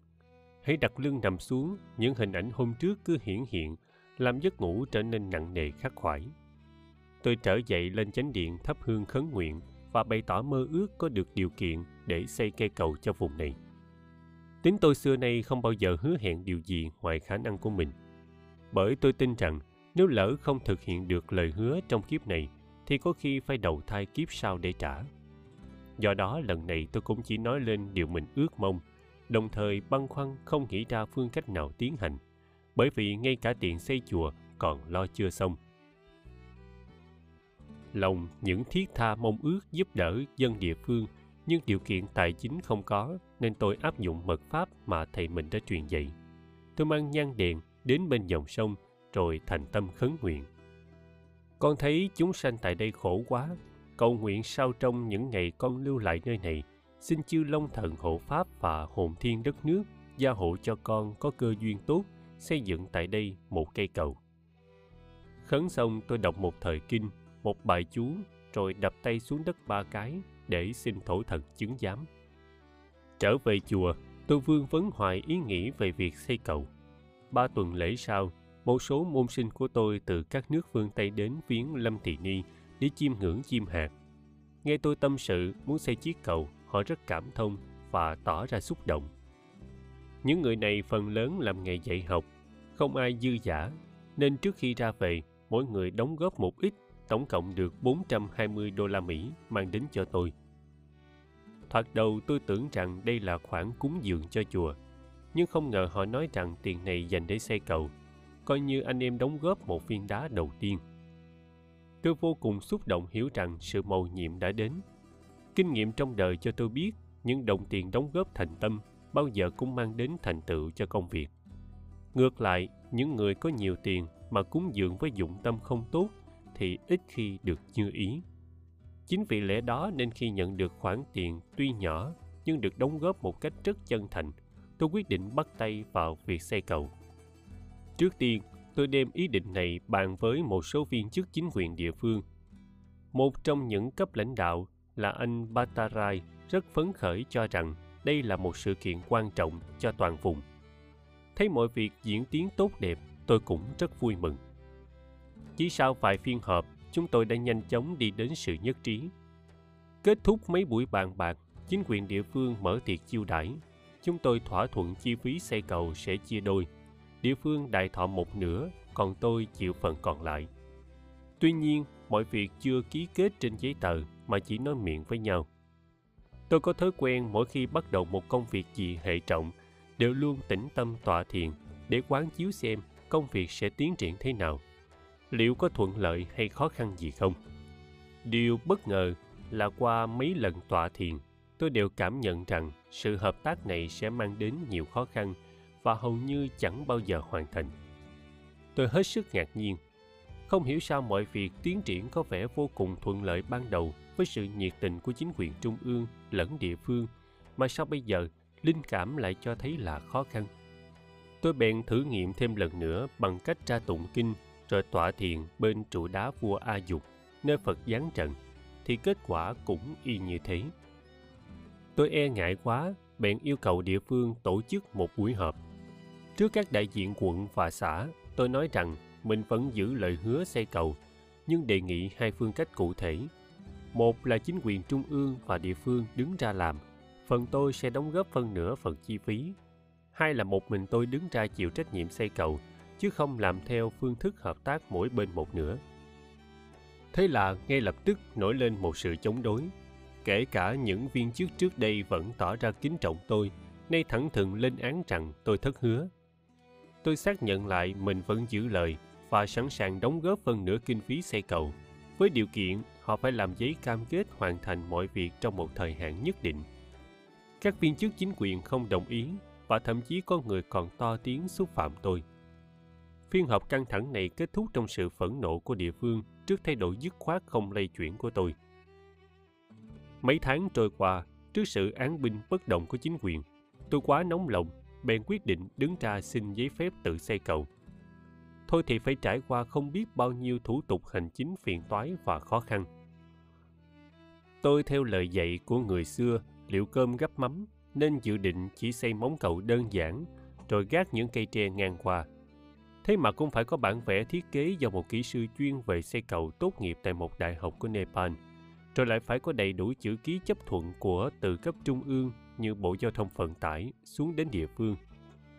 Tôi kiên nhẫn hoàn thành mọi thủ tục, nhưng hãy vừa xong cái này lại xuất hiện thêm nhiều yêu cầu khác. Sự việc vừa bắt đầu đã gặp bao nhiêu trở ngại khiến tôi cảm thấy mệt mỏi, đến độ nhiều phen trù định gửi trả lại số tiền 420 đô la Mỹ và xin lỗi anh em. Cuối cùng chúng tôi cũng hoàn tất thủ tục hành chính nhiều khê nhờ một số người có tấm lòng đã âm thầm giúp đỡ. Đến đây tôi gặp trở ngại khác là chuyện đất đai. Chỉ riêng dòng sông là của nhà nước, chứ còn đất đai hai bên cây cầu tương lai thì thuộc sở hữu của bốn người chủ và họ đã bắn tiếng rằng sau khi có cây cầu sẽ tổ chức thu tiền những người đi qua. Điều này đã từng xảy ra ở một vài nơi nên tôi phải tìm cách điều đình.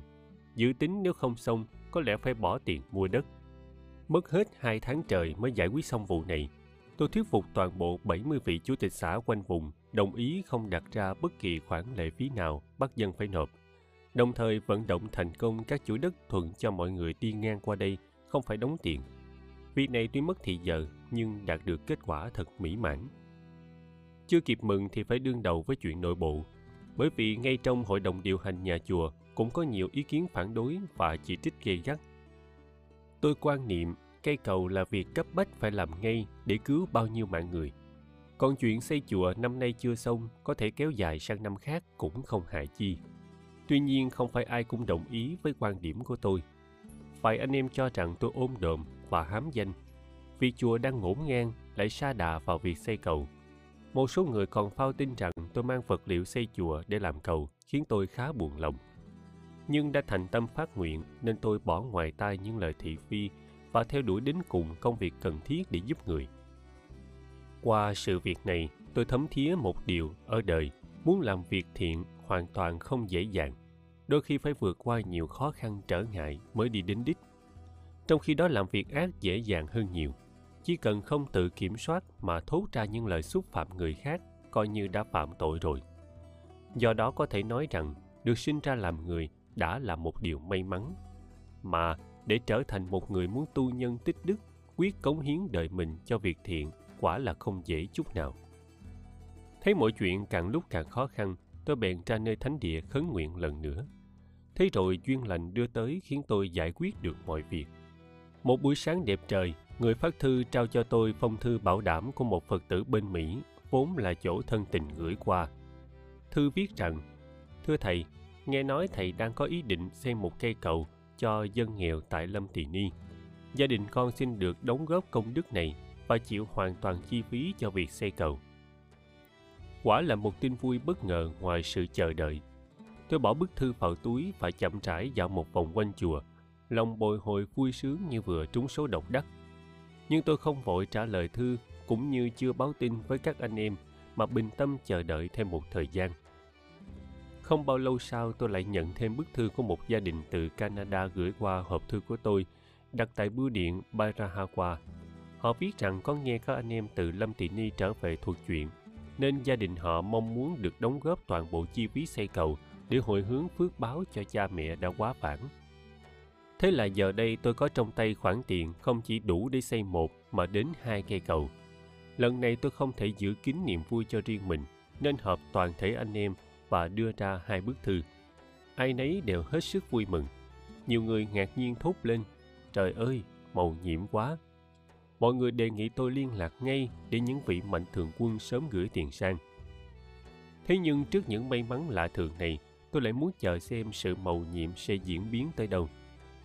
Không thấy tôi trả lời, hai gia đình bên Mỹ và Canada gọi điện thoại sang yêu cầu tôi cho biết số tài khoản trương mục tại ngân hàng để chuyển tiền nhưng tôi trả lời rằng không nên vội vã vì tôi cần có thời gian suy nghĩ.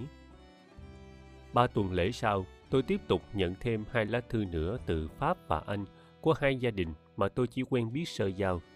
Trong thư cả hai cũng ngỏ ý xin được hỗ trợ toàn bộ kinh phí xây dựng cầu.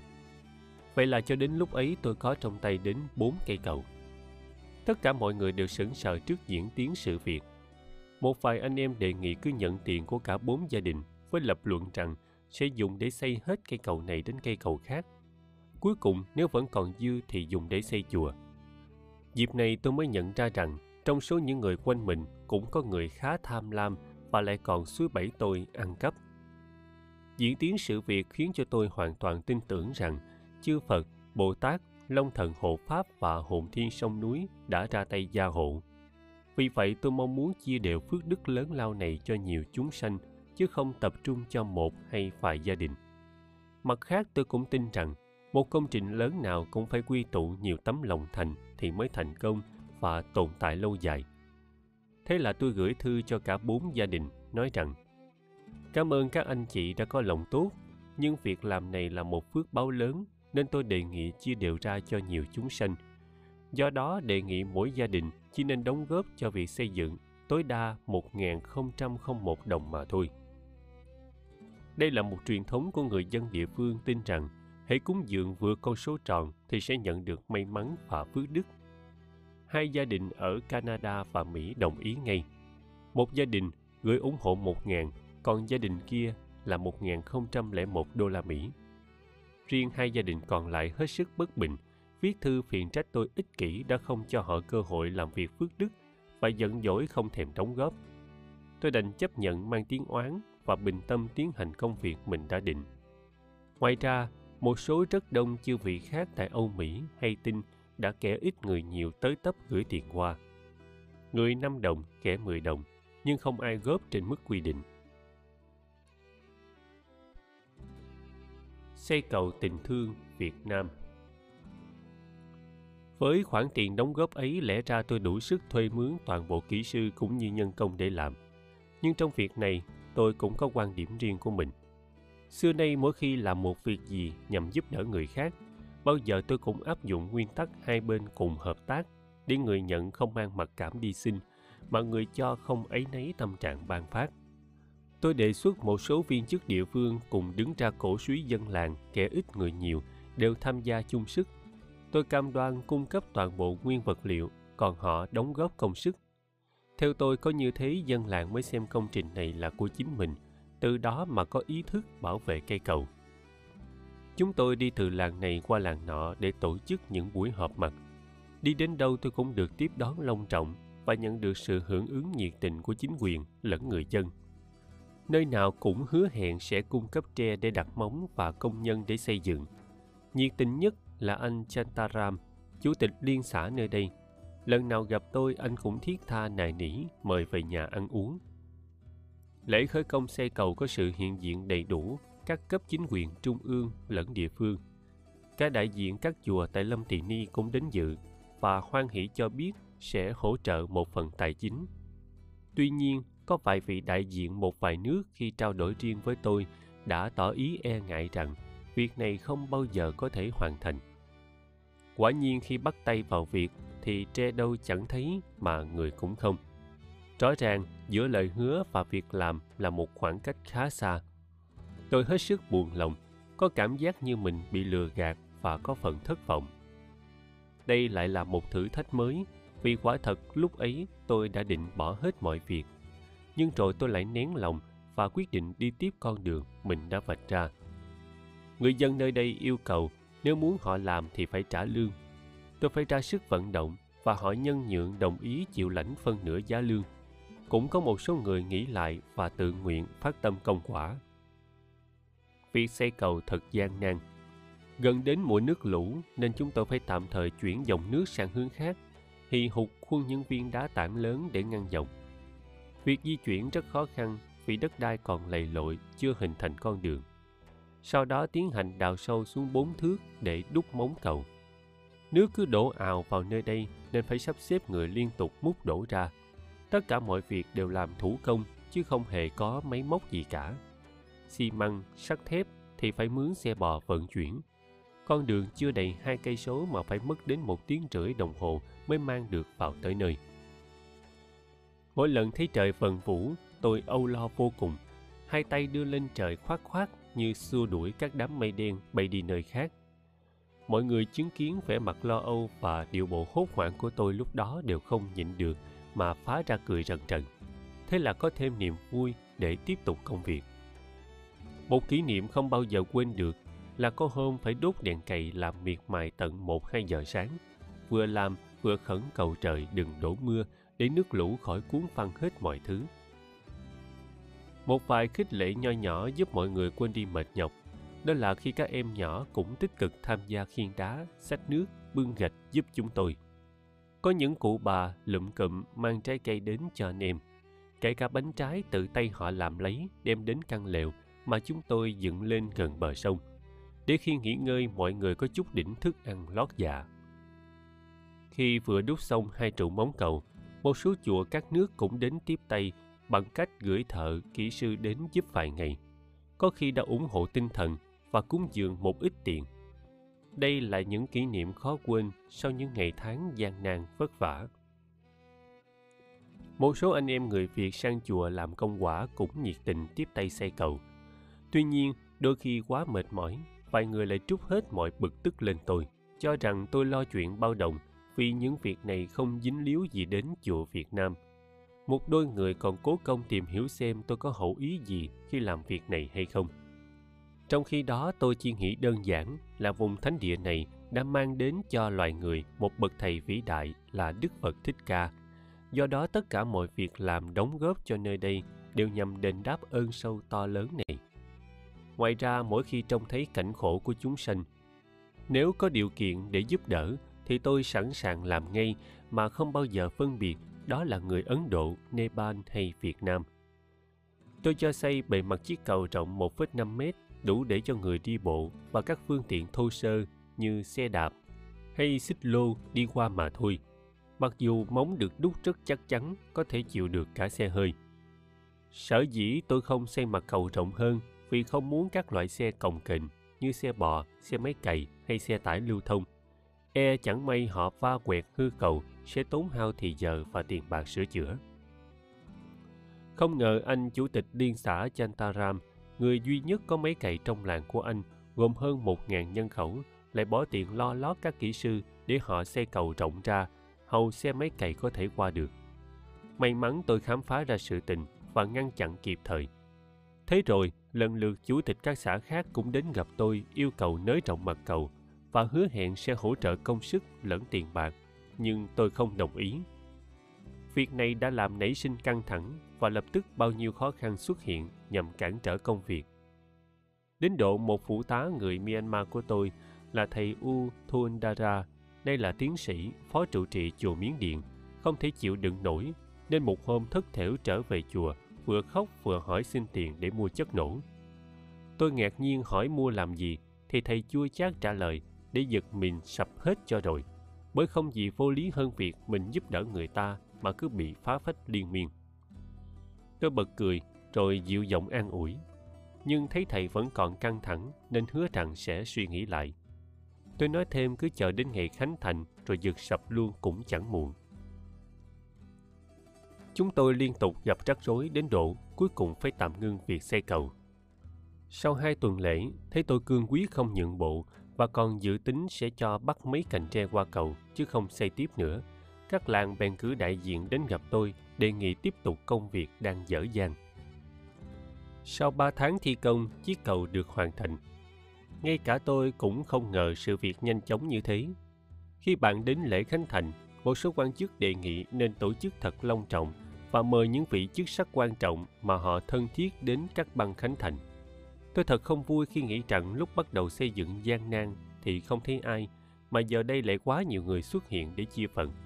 Thâm tâm tôi chỉ muốn mời những đại diện công nhân gồm thợ hồ, thợ mộc, kỹ sư để cắt băng khánh thành có lẽ sẽ ý nghĩa hơn. Rồi một việc tình cờ giúp tôi mời được người phù hợp. Một hôm, có việc lên thủ đô Kathmandu, tôi gặp gỡ vợ chồng viên đại sứ Pháp ở Nepal là Lo Ambrosiani, vừa nhận nhiệm sở được mấy tháng. Ông là một trong những nhân vật quan trọng của Bộ Ngoại giao Pháp và đặc biệt rất am tường về đất nước Việt Nam. Con dâu của ông bà lại là một cô gái người Việt.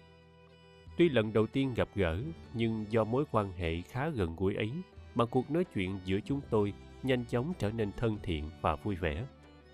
Nhân đó tôi bèn mời ông viếng thăm vùng Lâm Thị Ni và đứng ra chủ tọa buổi lễ khánh thành. Ông vui vẻ nhận lời ngay. Tôi không hề thông báo với địa phương về việc này. Đã quen với tính cách vừa thẳng thắn vừa ngang bướng của tôi, nên chính quyền sở tại cũng yên chí rằng buổi lễ khánh thành chỉ có mình tôi đứng ra các băng khai mạc, nên không chuẩn bị gì cả. Điều đó cũng đúng với ý tôi muốn cho viên đại sứ ở Âu Châu lần đầu tiên đến đây được mục kích mọi thứ y như trong thực tế, chứ không phải là một sự xếp đặt giả tạo. Thế là hôm đó vợ chồng vị đại sứ phải khó nhọc vượt qua những chỗ sình lầy mới đến được bên chiếc cầu. Ông bà tỏ ra vô cùng xúc động, đi tới đi lui ngắm nghía chiếc cầu, ngỏ lời ca ngợi và hứa hẹn sẽ có những chương trình góp phần cải thiện đời sống người dân nơi đây. Trong ngày trọng đại này, tất cả dân địa phương tụ tập múa hát thật vui vẻ. Mỗi làng đều mang tặng tôi một món quà, tuy đơn sơ nhưng nói lên tấm lòng quý mến chân thành của họ. Làng thì cho tôi nải chuối, nơi tặng trái cây đặc sản, thậm chí có làng đem biếu con gà, con cá ngon nhất mà họ có, mặc dù biết rõ rằng tôi chỉ thích ăn ngũ cốc và rau quả. Đặc biệt, Một vị chủ tịch xã còn nài nỉ xin tặng một con bò cùng một con dê để tôi có sữa uống và tôi phải khó khăn lắm mới từ chối được mà không làm ông phật lòng. Món quà dễ thương khác là các bộ áo quần may theo kiểu Nepal hoặc Ấn Độ do các cụ già tự tay may lấy thật tỉ mỉ để tặng cho tôi. Một trong những người vui vẻ nhất ngày hôm đó là thầy Uthundara. Tôi xúc động nhìn thầy hớn hở đứng giữa nhóm người địa phương, trong đó có cả những người trước đây từng gây khó khiến thầy phải khóc. Nay thì họ hoàn toàn thay đổi thái độ, thậm chí còn mang quà đến tặng cho thầy. Tôi bèn tiến đến gần bên hỏi nhỏ, thầy có cần tiền mua thuốc nổ nữa không? Thầy Uthundara nở nụ cười rạng rỡ. Thưa thầy, con biết mình có lỗi, chẳng qua lúc đó con quên lời dạy của thầy là làm việc phước đức hoàn toàn không phải chuyện dễ dàng. Xúc động nhất là đại diện địa phương khi phát biểu đã ngỏ lời cảm ơn dân tộc Việt Nam, cảm ơn tổ chức Phật giáo và cá nhân tôi đã đến đây xây chiếc cầu để cứu bao nhiêu người khỏi cảnh nguy hiểm chết người. Và kể từ ngày đó, hãy bất cứ người Việt Nam nào đi vào các làng xóm nơi này đều được dân làng tỏ ra rất trân trọng. Chiếc cầu được đặt tên cầu tình thương Việt Nam. Riêng con sông trước đây mang tên dòng sông Oan Nghiệt, nay được đổi thành dòng sông Thanh Thoát. Tôi làm giấy tờ tặng lại cho chính phủ Nepal thông qua chính quyền địa phương tiếp nhận và từ đó họ chịu trách nhiệm bảo quản cây cầu. Thời gian sau, một số anh em người Việt sang đất Phật chiêm bái khi đến thăm nơi đây, nhận thấy vị trí cây cầu nằm giữa những cánh đồng mênh mông. Giữa trưa nắng chói chang hay trời mưa xối xả thì người dân không có chỗ trú chân, nên đã đề nghị xây thêm nhà chợ ở hai đầu cầu. Nay cả hai đều đã làm xong. Tổng cộng chi phí xây cầu, kể cả lễ khánh thành tốn kém gần 35.000 đô la Mỹ. Điều bất ngờ là số tiền còn dư lên đến 98.000 đô la Mỹ. Vài anh em đề nghị tôi sung khoản tiền này vào quỹ cất chùa, nhưng tôi cương quyết không đồng ý. Đây là tiền mọi người đóng góp để xây cầu, nay còn dư thì phải hoàn trả. Một số khác lại yêu cầu tôi viết thư cho các vị đã gửi tiền xin sung vào quỹ xây chùa. Tôi cũng không chấp thuận. Thấy vậy nhiều vị tỏ ra rất bất bình và cho rằng tôi quá cứng nhắc trong việc hành xử. Tôi tin rằng nếu mình viết thư thì đa số mọi người sẽ hoan hỷ cúng tặng số tiền dư đó vào việc xây chùa. Tuy nhiên tôi không muốn lạm dụng lòng tốt của mọi người, nhất là những người có tấm lòng. Tất cả khoản tiền trước đây được đóng góp để xây chiếc cầu, nay nếu còn dư phải hoàn trả lại, chứ không thể tự tiện đem dùng vào việc khác. Vậy là tôi phải tốn khá nhiều chi phí cho việc gửi trả lại tiền, đồng thời nhận lãnh không ít lời phàn nàn. Một số người viết thư phiền trách cho rằng tôi chê tiền mồ hôi nước mắt của họ. Kể từ đó, ngày ngày dân làng ung dung qua lại trên chiếc cầu bê tông bằng phẳng, không còn nỗi lo phải chết oan uổng bởi dòng nước xoáy bên dưới. Thỉnh thoảng khi rảnh rỗi tôi lại đến, ngồi vào đúng cái nơi mà ngày xưa mình đã từng nhan đèn, thành tâm khấn nguyện, mong mỏi xây được cây cầu. Nay thì nó đang hiện diện ngay trước mặt. Tôi có được niềm hạnh phúc lớn lao khi hàng tuần tại những phiên chợ diễn ra theo thông lệ vào ngày thứ hai và thứ bảy. Tôi vui sướng đứng ngắm người qua kẻ lại mua bán tấp nập. Đặc biệt mỗi lần nhìn cảnh các ông bà lão già yếu hay những người bệnh di chuyển dễ dàng qua cầu, lòng tôi lân lân niềm xúc cảm khó tả. Điều này cho tôi kinh nghiệm là mỗi khi làm được điều tốt thì mình là người được hưởng lợi đầu tiên vì cảm nhận được niềm vui thật lớn lao. Trải qua bao nhiêu khó khăn, cuối cùng tôi cũng đã hoàn thành được một tâm niệm mình ao ước. Đây là một trong số những kỷ niệm rất đẹp của cuộc đời tôi. Bệnh viện tình thương Một trong những quan chức rất xúc động trước sự việc này là vị Bộ trưởng Bộ Y tế Nepal. Vợ chồng ông cứ thiết tha mời tôi dùng cơm. Sau nhiều lần từ chối không được, cuối cùng tôi nhận lời đến dùng bữa điểm tâm trong buổi gặp gỡ, họ chân thành nói với tôi, Vợ chồng chúng tôi vô cùng cảm mến ơn đức của thầy. Thầy là người đầu tiên đến đây mở ra một trang sử mới giúp Lâm Thị Ni phát triển. Giờ đây lại còn xây dựng một chiếc cầu giúp cho dân chúng. Chúng tôi cảm ơn thầy rất nhiều. Tôi nói với họ, đây là một việc làm xuất phát từ lòng thành của tôi, nên ông bà không cần phải nói tiếng cảm ơn. Tuy nhiên tôi có một đề nghị Với cương vị là Bộ trưởng Bộ Y tế, xin ông tìm cách vận động xây cho dân chúng nơi đây một bệnh viện, vì đó chính là điều họ đang rất cần. Ông Bộ trưởng tỏ vẻ ngần ngại.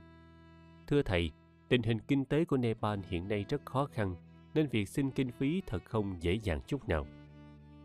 Tôi vẫn một mực cho rằng ông ta có thể làm, cũng như cần thiết phải làm cho được việc này. Cả hai ông bà có vẻ bối rối. Sau cùng, ông bộ trưởng nói với tôi. Thôi được, tôi sẽ xin cố hết sức. Xin thầy hãy cầu nguyện cho tôi một lời. Tôi tỏ ra hào phóng. Không phải một, mà tôi sẽ cầu nguyện cho ông một ngàn lời. Vài tuần lễ sau khi tôi đang ở London, bỗng nhiên nhận được điện thoại của vị bộ trưởng. Ông vui mừng nói rằng, Thưa thầy, tôi có một tin mừng để báo với thầy. Tôi ngạc nhiên. Tin gì vậy thưa bộ trưởng? Nghe theo lời khuyên của thầy, tôi đề xuất ý kiến xây dựng một bệnh viện gần khu vực chiếc cầu và đã được Thủ tướng cũng như Bộ trưởng Bộ Tài chính chấp thuận. Quả là một tin mừng. Tôi đề nghị ông nhanh chóng xúc tiến kế hoạch ngay. Hiện nay, bệnh viện đã được khánh thành và đưa vào hoạt động.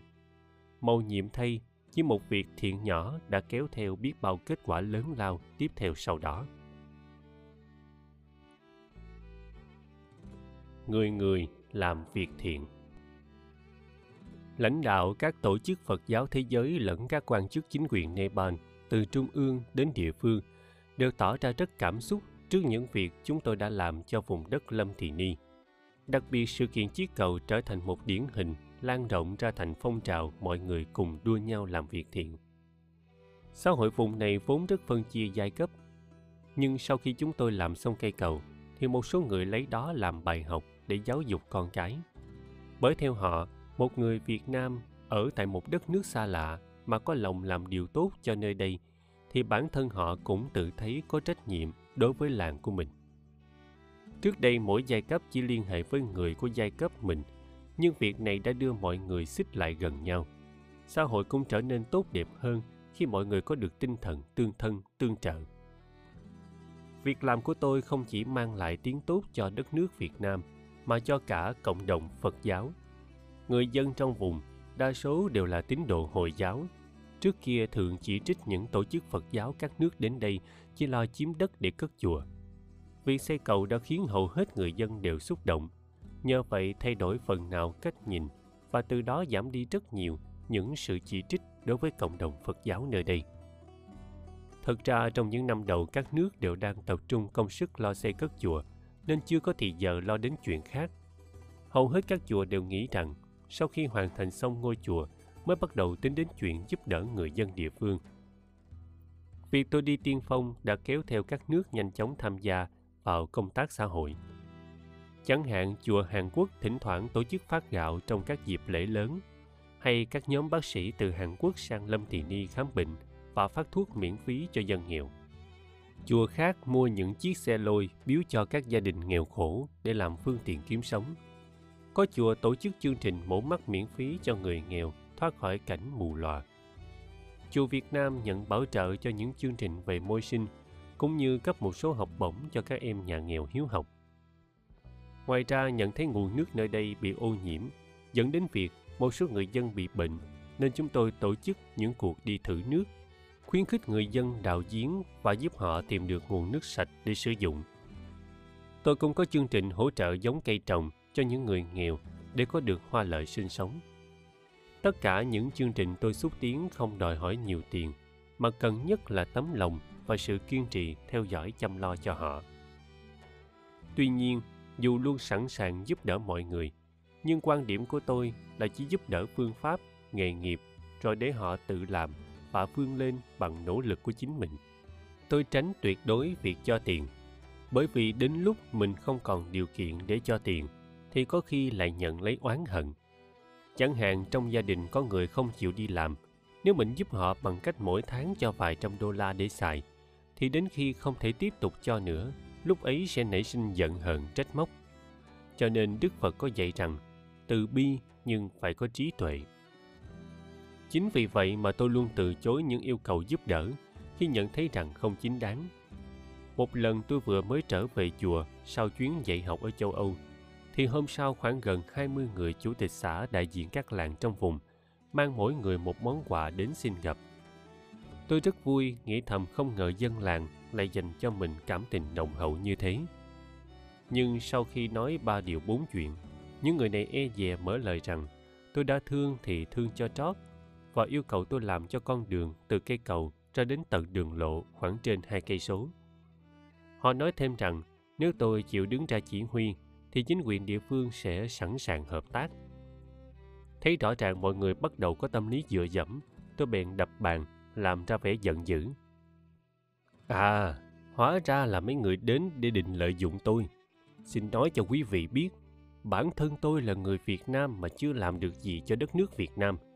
Vậy mà vừa làm xong cây cầu, giờ lại đòi hỏi phải làm thêm con đường. Thật là quá đáng. Thấy tôi làm dữ, họ vội vàng rút lui êm thấm. Mười ngày sau, vài người trong số họ trở lại, đem theo quà cáp xin gặp tôi và ngại ngùng nói.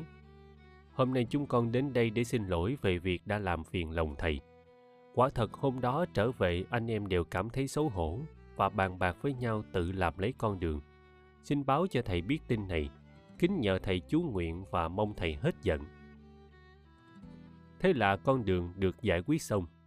Riêng về việc xây trường học, hiện nay địa phương đang đề nghị cấp đất và nhờ tôi cất cho dân làng một ngôi trường khang trang thay thế nhà trường cũ đang bị hư hại khá nhiều. Tôi đã đi xem đất nhưng còn chưa quyết định bắt tay làm. Tôi sẵn sàng xây dựng một ngôi trường nhưng không đồng ý bao thầu hết mọi thứ sau đó mà yêu cầu chính người địa phương phải chịu trách nhiệm việc quản lý ngôi trường.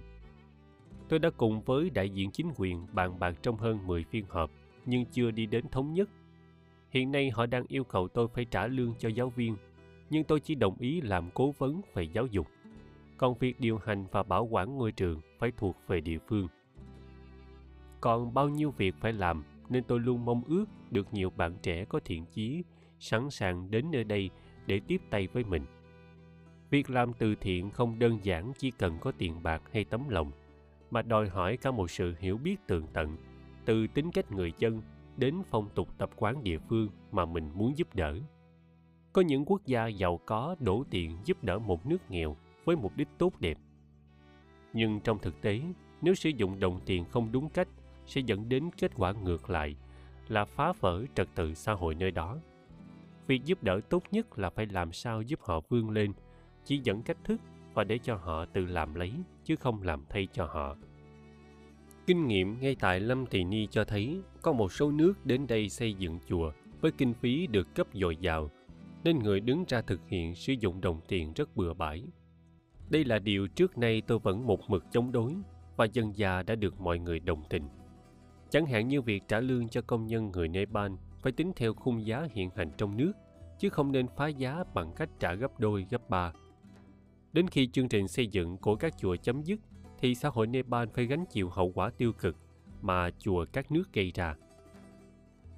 Với tư cách Chủ tịch Liên đoàn Phật giáo Thế giới, tôi luôn nhắc nhở các tổ chức Phật giáo nước ngoài khi đến đây phải tôn trọng truyền thống và nề nếp của đất nước Nepal. Điều này khiến chính quyền địa phương lẫn trung ương đều rất nể nang tôi. Một trường hợp không hay khác xảy ra ngay tại Lâm Thị Ni để giúp cho các nước ngoài đến đây xây chùa rút kinh nghiệm Liên đoàn Phật giáo một nước nọ tham gia chương trình phát triển Lâm Thị Ni, bao gồm việc kiến thiết và khai quật các di tích cổ đang tiến hành tại đây với khoản kinh phí rất lớn. Vị trưởng ban khảo cổ học nước ấy được cử sang Lâm Thị Ni làm việc với khoản lương khá cao, lên đến 17.000 đô la Mỹ một tháng. Anh này tiêu tiền như nước, ngủ tại khách sạn năm sao Hockey. Mỗi cuối tuần lại tổ chức chiêu đãi linh đình với rượu mạnh được khui không hạn chế Tôi đã vài lần góp ý về việc này, nhưng anh không nghe và kể từ đó tỏ ra không ưa tôi. Anh thuê một số người bản địa trả lương hậu hỷ và ban phát nhiều quyền lợi. Sau đó do không hài lòng, anh cho một vài người nghỉ việc. Đột nhiên bị mất cả quyền lợi lẫn chức vụ, hết cơm ngon rượu ngọt. Thế là những người này sinh lòng oán hận và tìm cách hãm hại anh. Đúng lúc ấy tôi vừa từ nước ngoài trở về Lâm Thị Ni sau một chuyến đi dạy. Ngay trên máy bay tôi đọc được tờ báo phát hành tại Kathmandu đăng một tít lớn chạy suốt 8 cột đưa tin anh trưởng ban khảo cổ nọ buôn lậu á phiện. Tôi đoán ngay có điều gì đó bất thường trong chuyện này. Khi nghe tin tôi vừa về tới, thì viên đại sứ đất nước của anh khảo cổ đến tìm tôi trong tâm trạng hốt hoảng vì chưa biết đối phó cách nào. Kẻ hãm hại anh này đã dàn cảnh thuê một người dân miền núi mang 2 kg heroin đem đến tận văn phòng viên trưởng ban rồi báo tin cho cảnh sát. May mắn hôm ấy anh khảo cổ không đến làm việc, nên chỉ có anh chàng người Nepal bị bắt. Sau đó, viên phó tổng giám đốc cảnh sát vùng Lâm Thị Ni đến gặp tôi để thông báo việc họ sắp sửa cái lệnh bắt giam anh trưởng ban khảo cổ. Tôi bèn thẳng thắn phân tích mọi việc. Đây là một chuyện khó tin và chắc chắn có kẻ nào đó do tư thù mà dựng ra để hãm hại vị này. Chúng ta thử nghĩ xem, lương hàng tháng của ông ta là bao nhiêu? Đó là khoản tiền rất lớn nên ông ta mới có một cuộc sống xa hoa đến thế. Điều này tất cả mọi người ở đây đều thấy rõ. Còn về việc buôn lậu thuốc viện, một điều hiển nhiên ai cũng biết là nếu muốn mua, ông ta chỉ cần lên thủ đô và tìm cách móc nối, chứ không ngây thơ đến độ buôn hàng quốc cấm tại vùng hẻo lánh, nơi mà nhất cử nhất động của ông ta đều được mọi người chú ý. Trong việc này, nếu xử sự không khéo sẽ đưa đến hậu quả khôn lường. Tôi xin nhắc rằng viên trưởng ban khảo cổ này bị bắt thì cũng đồng nghĩa với việc hàng triệu người Nepal chịu thiệt thòi theo. Bởi vì không phải chỉ đất nước của ông ta mà cả quốc tế sẽ ngưng không đổ tiền của vào chương trình khôi phục Lâm Thị Ni, cũng chính là giúp cho sự phát triển đất nước Nepal. Vì vậy theo tôi, điều nên làm là phải truy cho ra nguồn gốc sự thật bên trong sự việc này. Ngay như các anh cứ tiếp tục đề quyết tội lỗi cho vị trưởng ban khảo cổ, thì nhiều lắm ông ta chỉ bị tù một thời gian theo luật lệ Nepal và sau đó sẽ trở về nước của mình. Nhưng các anh sẽ bị liên lụy nếu chính phủ nước họ chính thức đứng ra phản đối. Để chấm dứt câu chuyện, tôi nói thêm, nếu mọi việc không được giải quyết thỏa đáng thì tôi sẽ đích thân đến gặp nhà vua và đưa vấn đề ra trước quốc hội Nepal. Sự kiện này sau đó đã được giải quyết một cách êm thấm. Vị đại sứ đất nước của anh khảo cổ mừng rỡ ôm chầm tôi cảm ơn sau mấy tuần lễ lo lắng không yên. Trên đây là một số kinh nghiệm tôi rút ra trong những năm sống và làm việc tại Nepal. Thay lời kết Qua câu chuyện những con chim hồng hạc, tôi có niềm vui là một công việc nho nhỏ xuất phát từ lòng thương chúng sanh mà không ngờ lại có tác động thật tích cực trong xã hội. Vì thương chim hạt, tôi ra sức bảo vệ chúng. Nhờ vậy mới biết được cái khổ của người dân trong vùng, từ đó mơ ước xây một cây cầu. Cây cầu hoàn tất kéo theo việc mở mang đường xá, tiến đến hình thành một bệnh viện, và trong tương lai sẽ là trường học.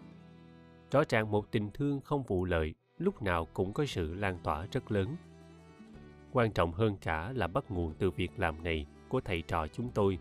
Mà hiện nay, rất nhiều người chung quanh cùng đua nhau làm việc thiện. Ảnh hưởng của nó còn lan rộng đến giới chức chính phủ trung ương lẫn địa phương, cũng như các tổ chức phật giáo nhiều nước tại đây. Mọi người cùng nhau chia sớt tình thương cho chúng sanh, bảo vệ những con chim được sống yên ổn, mang công ăn việc làm đến cho người dân trong vùng. Những người thờ ơ nhất cũng bị tác động lòng từ được khai mở và hướng đến việc thiện. Khi mọi người nhận ra tấm lòng trong sáng của mình, không chỉ hô hào trên lý thuyết mà phải chứng tỏ qua hành động với tất cả thành tâm, thì họ sẵn sàng tiếp tay trong mọi việc khó khăn nhất và nhiệt tình đóng góp cả tiền bạc lẫn công sức. Sự việc kỳ diệu này giúp tôi nhận ra một chân lý, là nếu chúng ta có cơ hội làm những việc tốt để giúp đời, mà lại bỏ qua đôi khi cơ hội đó không bao giờ trở lại nữa.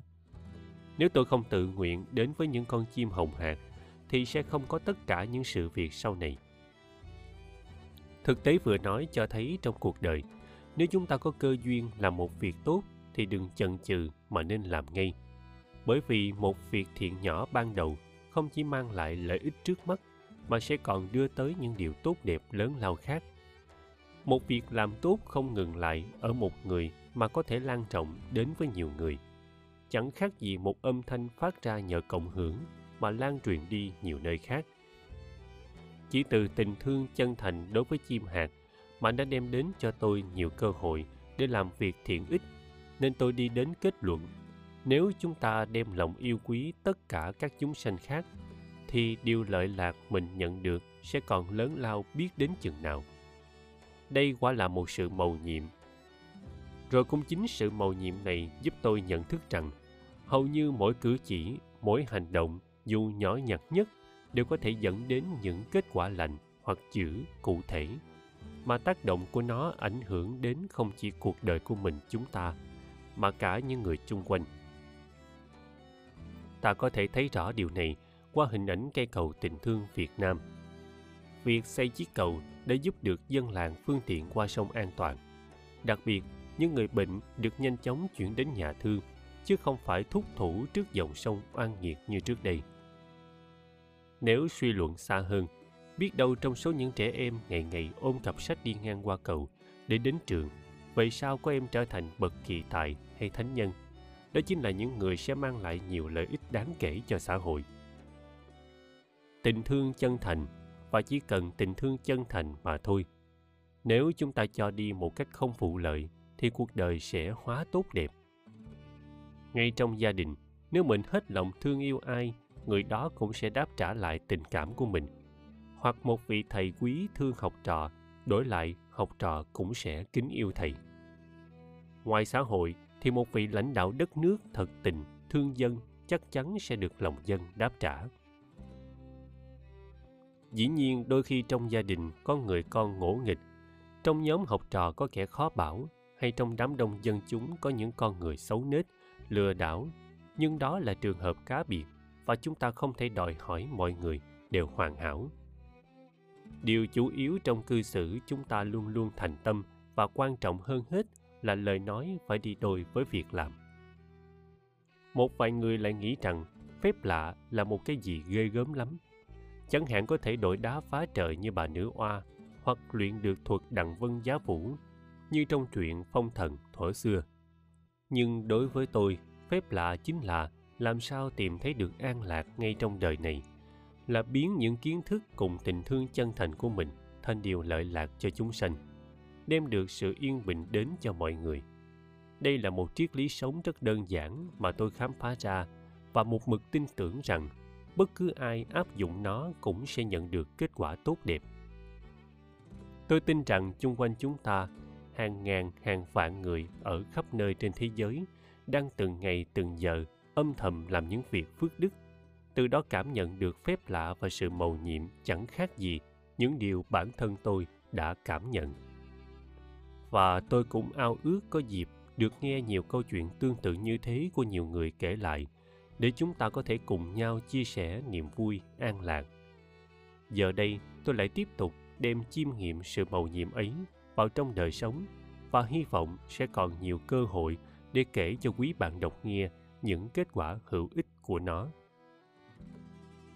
Mùa xuân năm Giáp Thân 2004 Huyền Diệu Người làm vườn, kim quét chùa